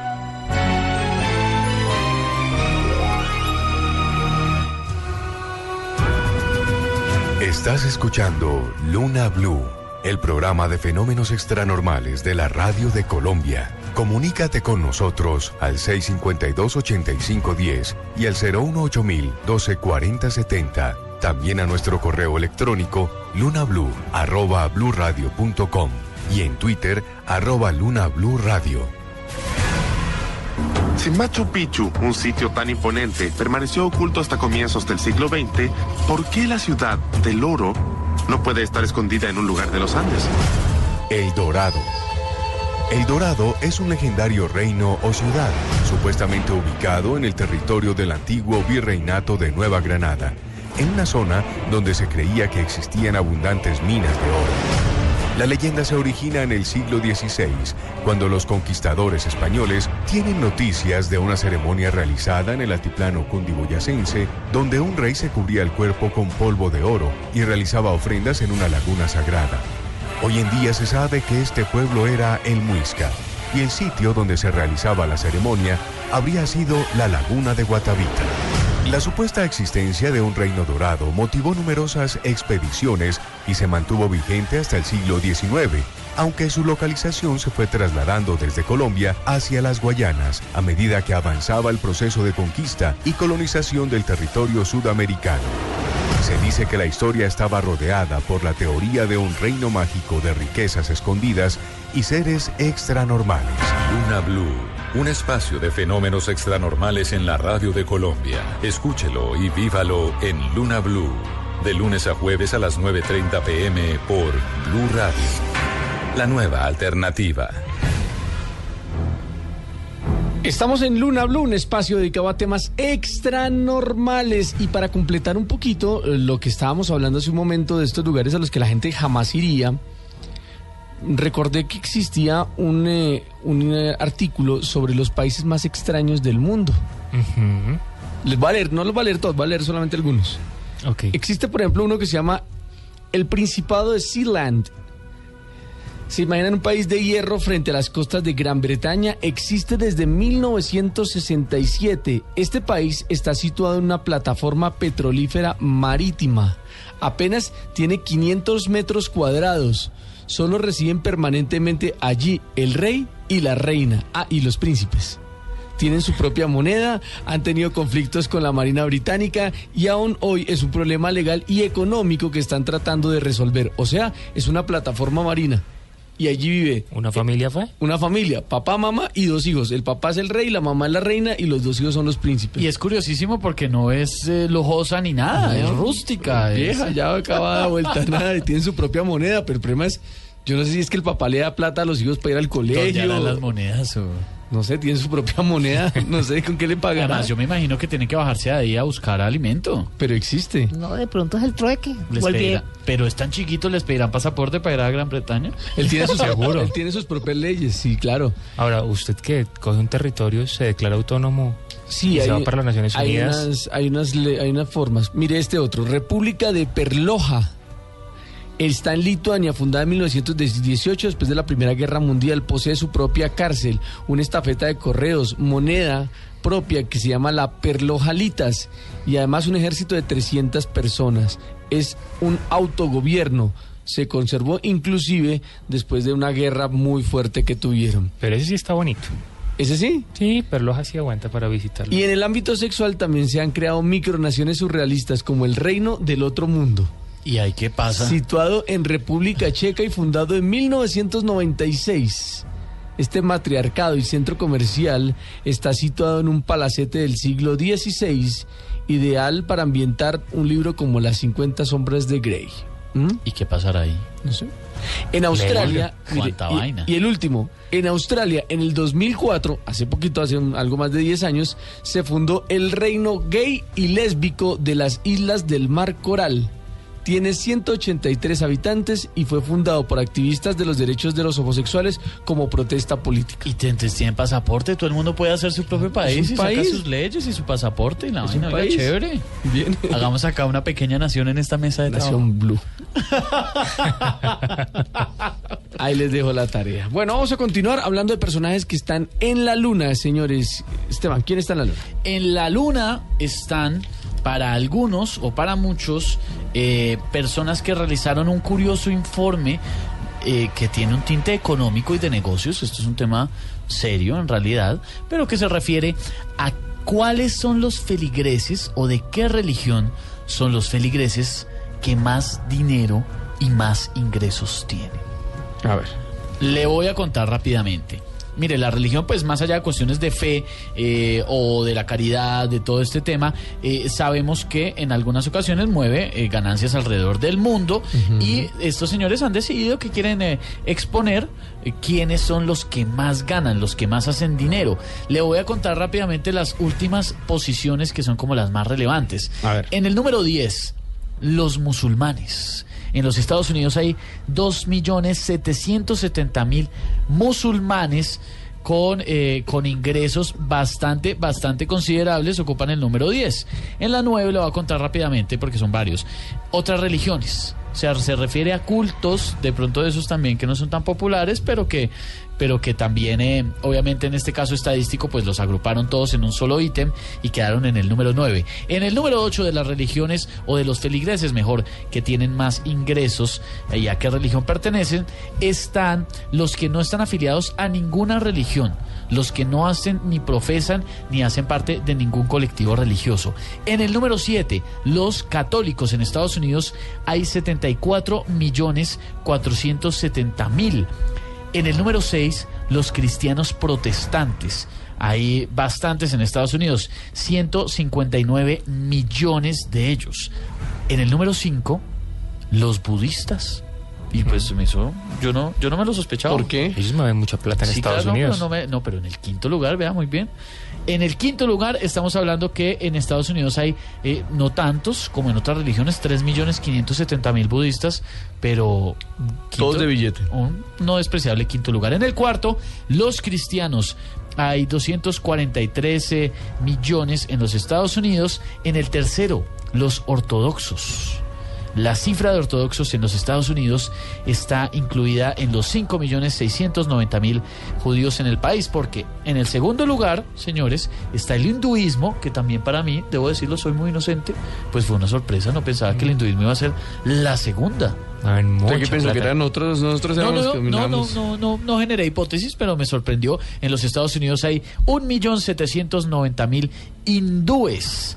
Y en el primer lugar de las religiones que tienen a los fieles más ricos están los judíos. Hay 5.690.000 judíos en los Estados Unidos y son los que más perciben ingresos. Eso sí, por supuesto, esa sí no me, no me sorprendió para nada. Esa sí no le sorprendió. Las religiones con más billete. Exactamente, no las religiones, sino los feligreses que eh, decidieron hacer, es una cosa estadística. Oiga, ¿qué, qué feligreses son los que tendrán más dinero? En Estados Unidos. Y es en los Estados Unidos, sí señor, y ese fue el, eh, el resultado. Salman como judío hace la aclaración en Estados Unidos. Salman es un tipo austero. Sí, Él no, es de los millonarios judíos. Los de acá son diferentes. Sí, que él siempre dice billete, hablamos de plata y todo. Tipo hace viajes primera clase, Emirates, toda la cosa. Bueno, primera clase. Mi eh, eh, querido Salman, ¿cuál es ese personaje que está en la luna? Mire, están en la luna algunos científicos como eh, la doctora Valentina Zarkova, que afirma que en aproximadamente unos 15 años, con una precisión del 97%, dice ella, eh, es posible que la Tierra empiece a vivir una mini edad de hielo. O sea, ¿cuándo? En aproximadamente 15 años, entre o sea, 2020 ya. y 2030. Sí, señor. Es el rango de tiempo que ella da. Ella dice que gracias al calentamiento global que se está viviendo, el efecto que se puede generar son devastadoras tormentas, huracanes y tornados. Y esto, conjugado a que en ese tiempo, entre el 2020 y 2030, eh, el Sol volverá a experimentar el efecto mínimo de calentamiento para con la Tierra, puede llevar a que esto produzca una mini edad de hielo en todo el planeta, congelando amplias regiones y dejando tremendamente afectada todo lo que conocemos como la Tierra. Esto los científicos lo llaman como el ciclo 26 y son ondas eh, en donde el Sol empieza a calentar menos la Tierra, generando este tipo de efectos, eh, cambiando ampliamente todo lo que conocemos hoy por hoy como vida en el planeta. Además que se atreva a decir que tiene una tasa de presión del 97% es realmente impactante porque el sobrecalentamiento del planeta es algo que efectivamente estamos viviendo y esos cambios de clima y un clima tremendamente loco es realmente eh, el día a día de lo que tenemos. Por ejemplo, en Colombia, usted se da cuenta que en Bogotá el clima cambia cada 15 minutos de un extremo No, a otro. es la locura. O sea, usted en Bogotá puede tener todos los climas en un mismo día. Sí, señor. Cali, que normalmente era una ciudad con un clima tremendamente agradable, se ha convertido en una ciudad muy caliente, eh, solo para citar dos ejemplos aquí en Colombia, y así ha venido cambiando el clima en el planeta, y lo cual resulta bastante preocupante, y ya que empiezan a decir que esto puede generar un efecto de mini edad de hielo, puede ser muy aterrador. Claro que sí. Estamos en Luna Blue, un espacio dedicado a temas extranormales y ahora vamos al mundo de los sueños aquí en Luna Blue porque nunca estamos solos. Los sueños revelan secretos y en Luna Blue le contamos su significado. Llámenos ya en Bogotá al 652-8510 y en el resto del país al 018 124070. Descubramos juntos ese mensaje que hay guardado para usted.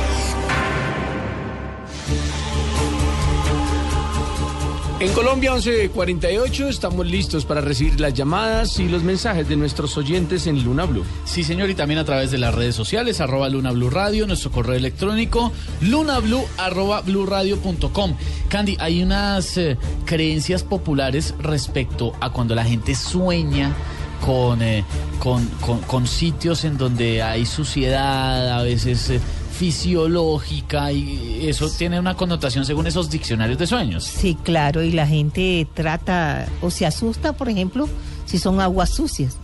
La gente sueña con agua sucia y como ha escuchado a través de, de to- toda la vida por las abuelas, las mamás, de que eso significa algo malo, entonces se asustan. Por Pero eso- no necesariamente. No, siempre les digo, el mensaje del sueño es únicamente para el soñador y las imágenes de los sueños no son lo que parecen ser, así que tienen que tranquilizarse. Hay una persona que a través de nuestro correo electrónico nos pide eh, que no digamos su nombre y dice buenas noches, eh, sueño con mucha frecuencia que necesito un baño eh, para hacer mis necesidades y encuentro varios, pero están muy sucios, llenos de excremento adentro y afuera.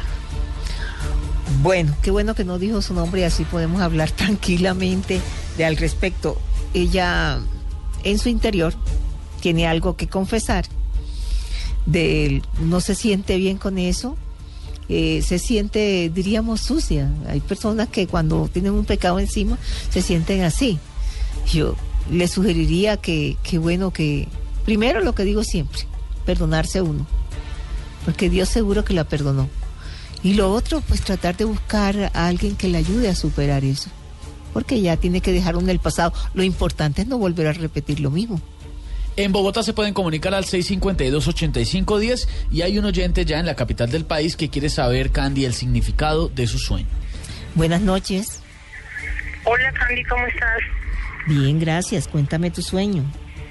Mira, es que anoche soñé que eh, llegaba a mi casa y miraba la cocina, el techo y había muchas, muchas, muchas moscas y olía horrible. Entonces yo decía, seguro el vecino del segundo piso se murió. Cuando fui a llamar a la policía, vi que ya pues, le estaban bajando por la escalera y que las paredes de mi casa tenían como carne y olía horrible. Pues yo me paré asustadísima y me daba como impresión que sentía como el olor. Pues quisiera saber qué es este sueño. Bueno, sí, me quedo un poquitín preocupada, pero aquí lo importante es lo, lo que debes hacer, ¿no? Eh, siento de que hay alguien que te está ocultando algo dentro de la casa. O sea, alguien muy cercano a ti.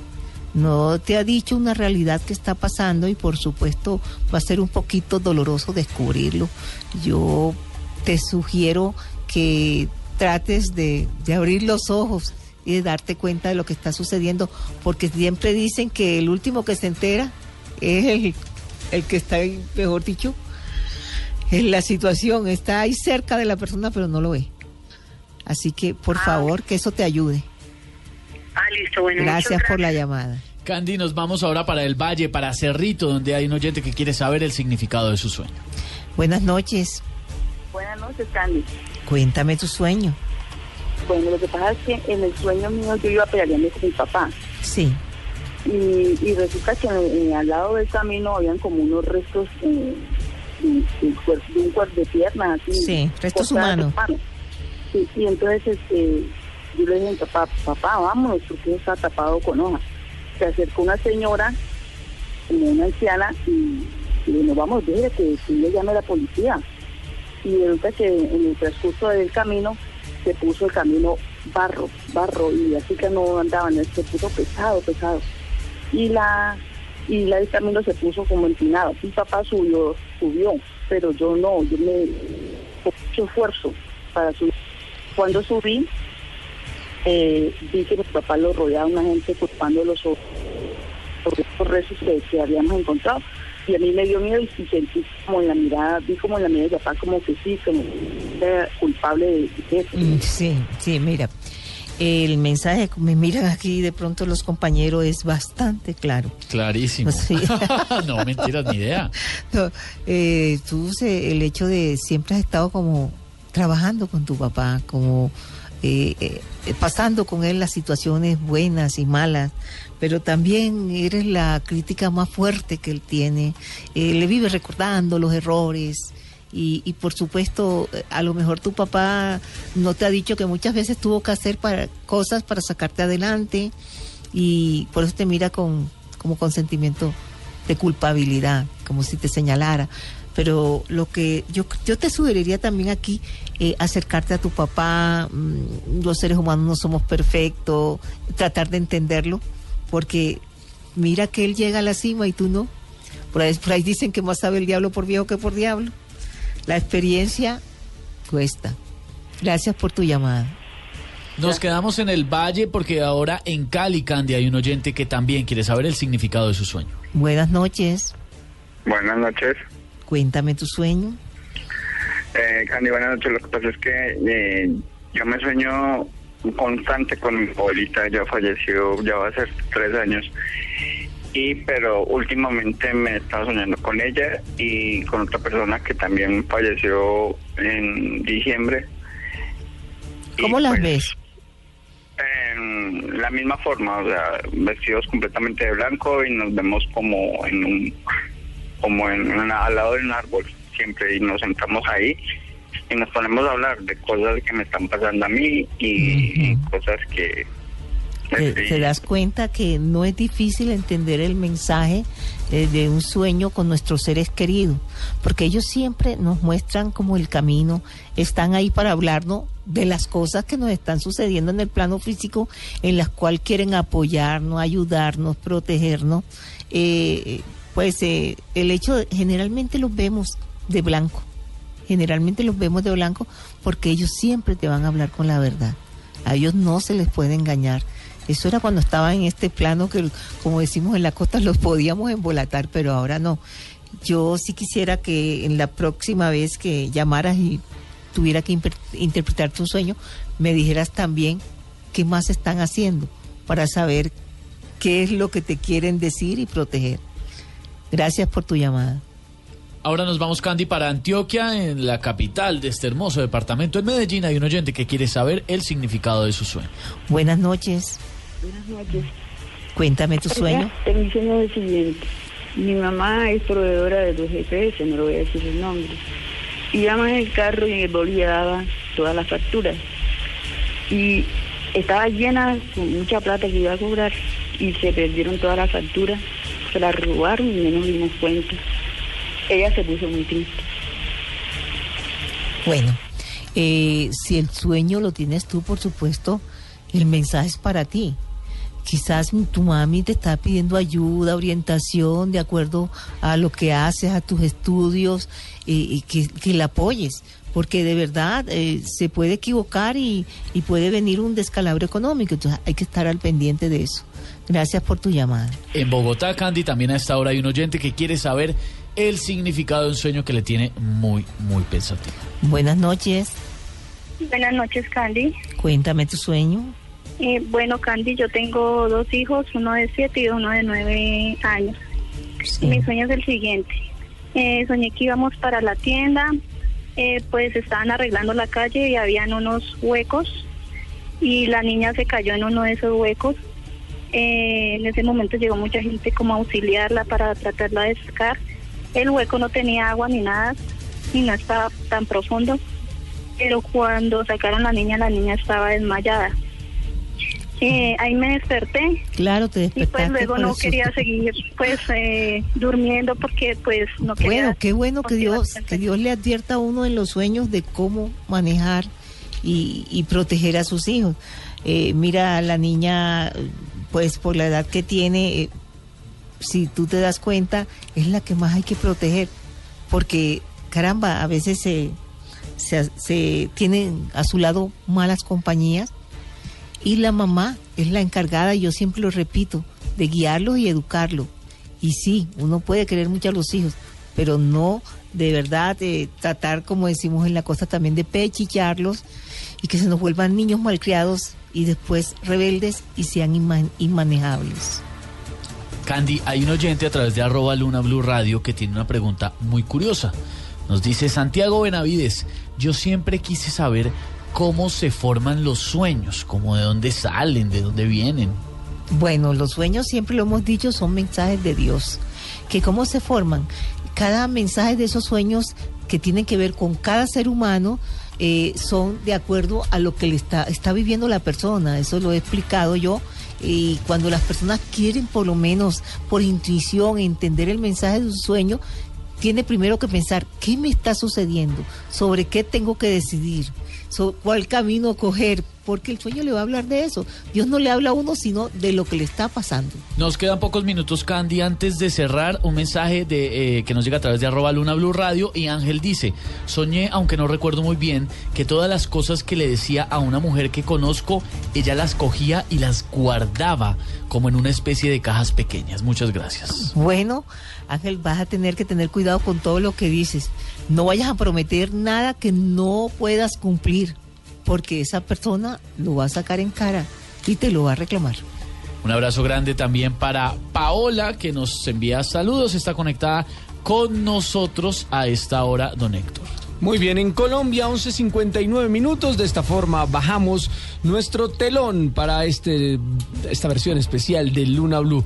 Gracias a Ricardo Acevedo, nuestro fiel amigo que siempre está ahí acompañándonos con toda la producción. Gracias a nuestros oyentes y a cada una de las personas que hizo parte de esta noche y de esta Luna Blue. Mañana nuevamente, luego de las 9.30 de la noche, nos encontraremos aquí para emprender este camino por el mundo extranormal en Luna Blue. Porque nunca estamos solos. Feliz noche.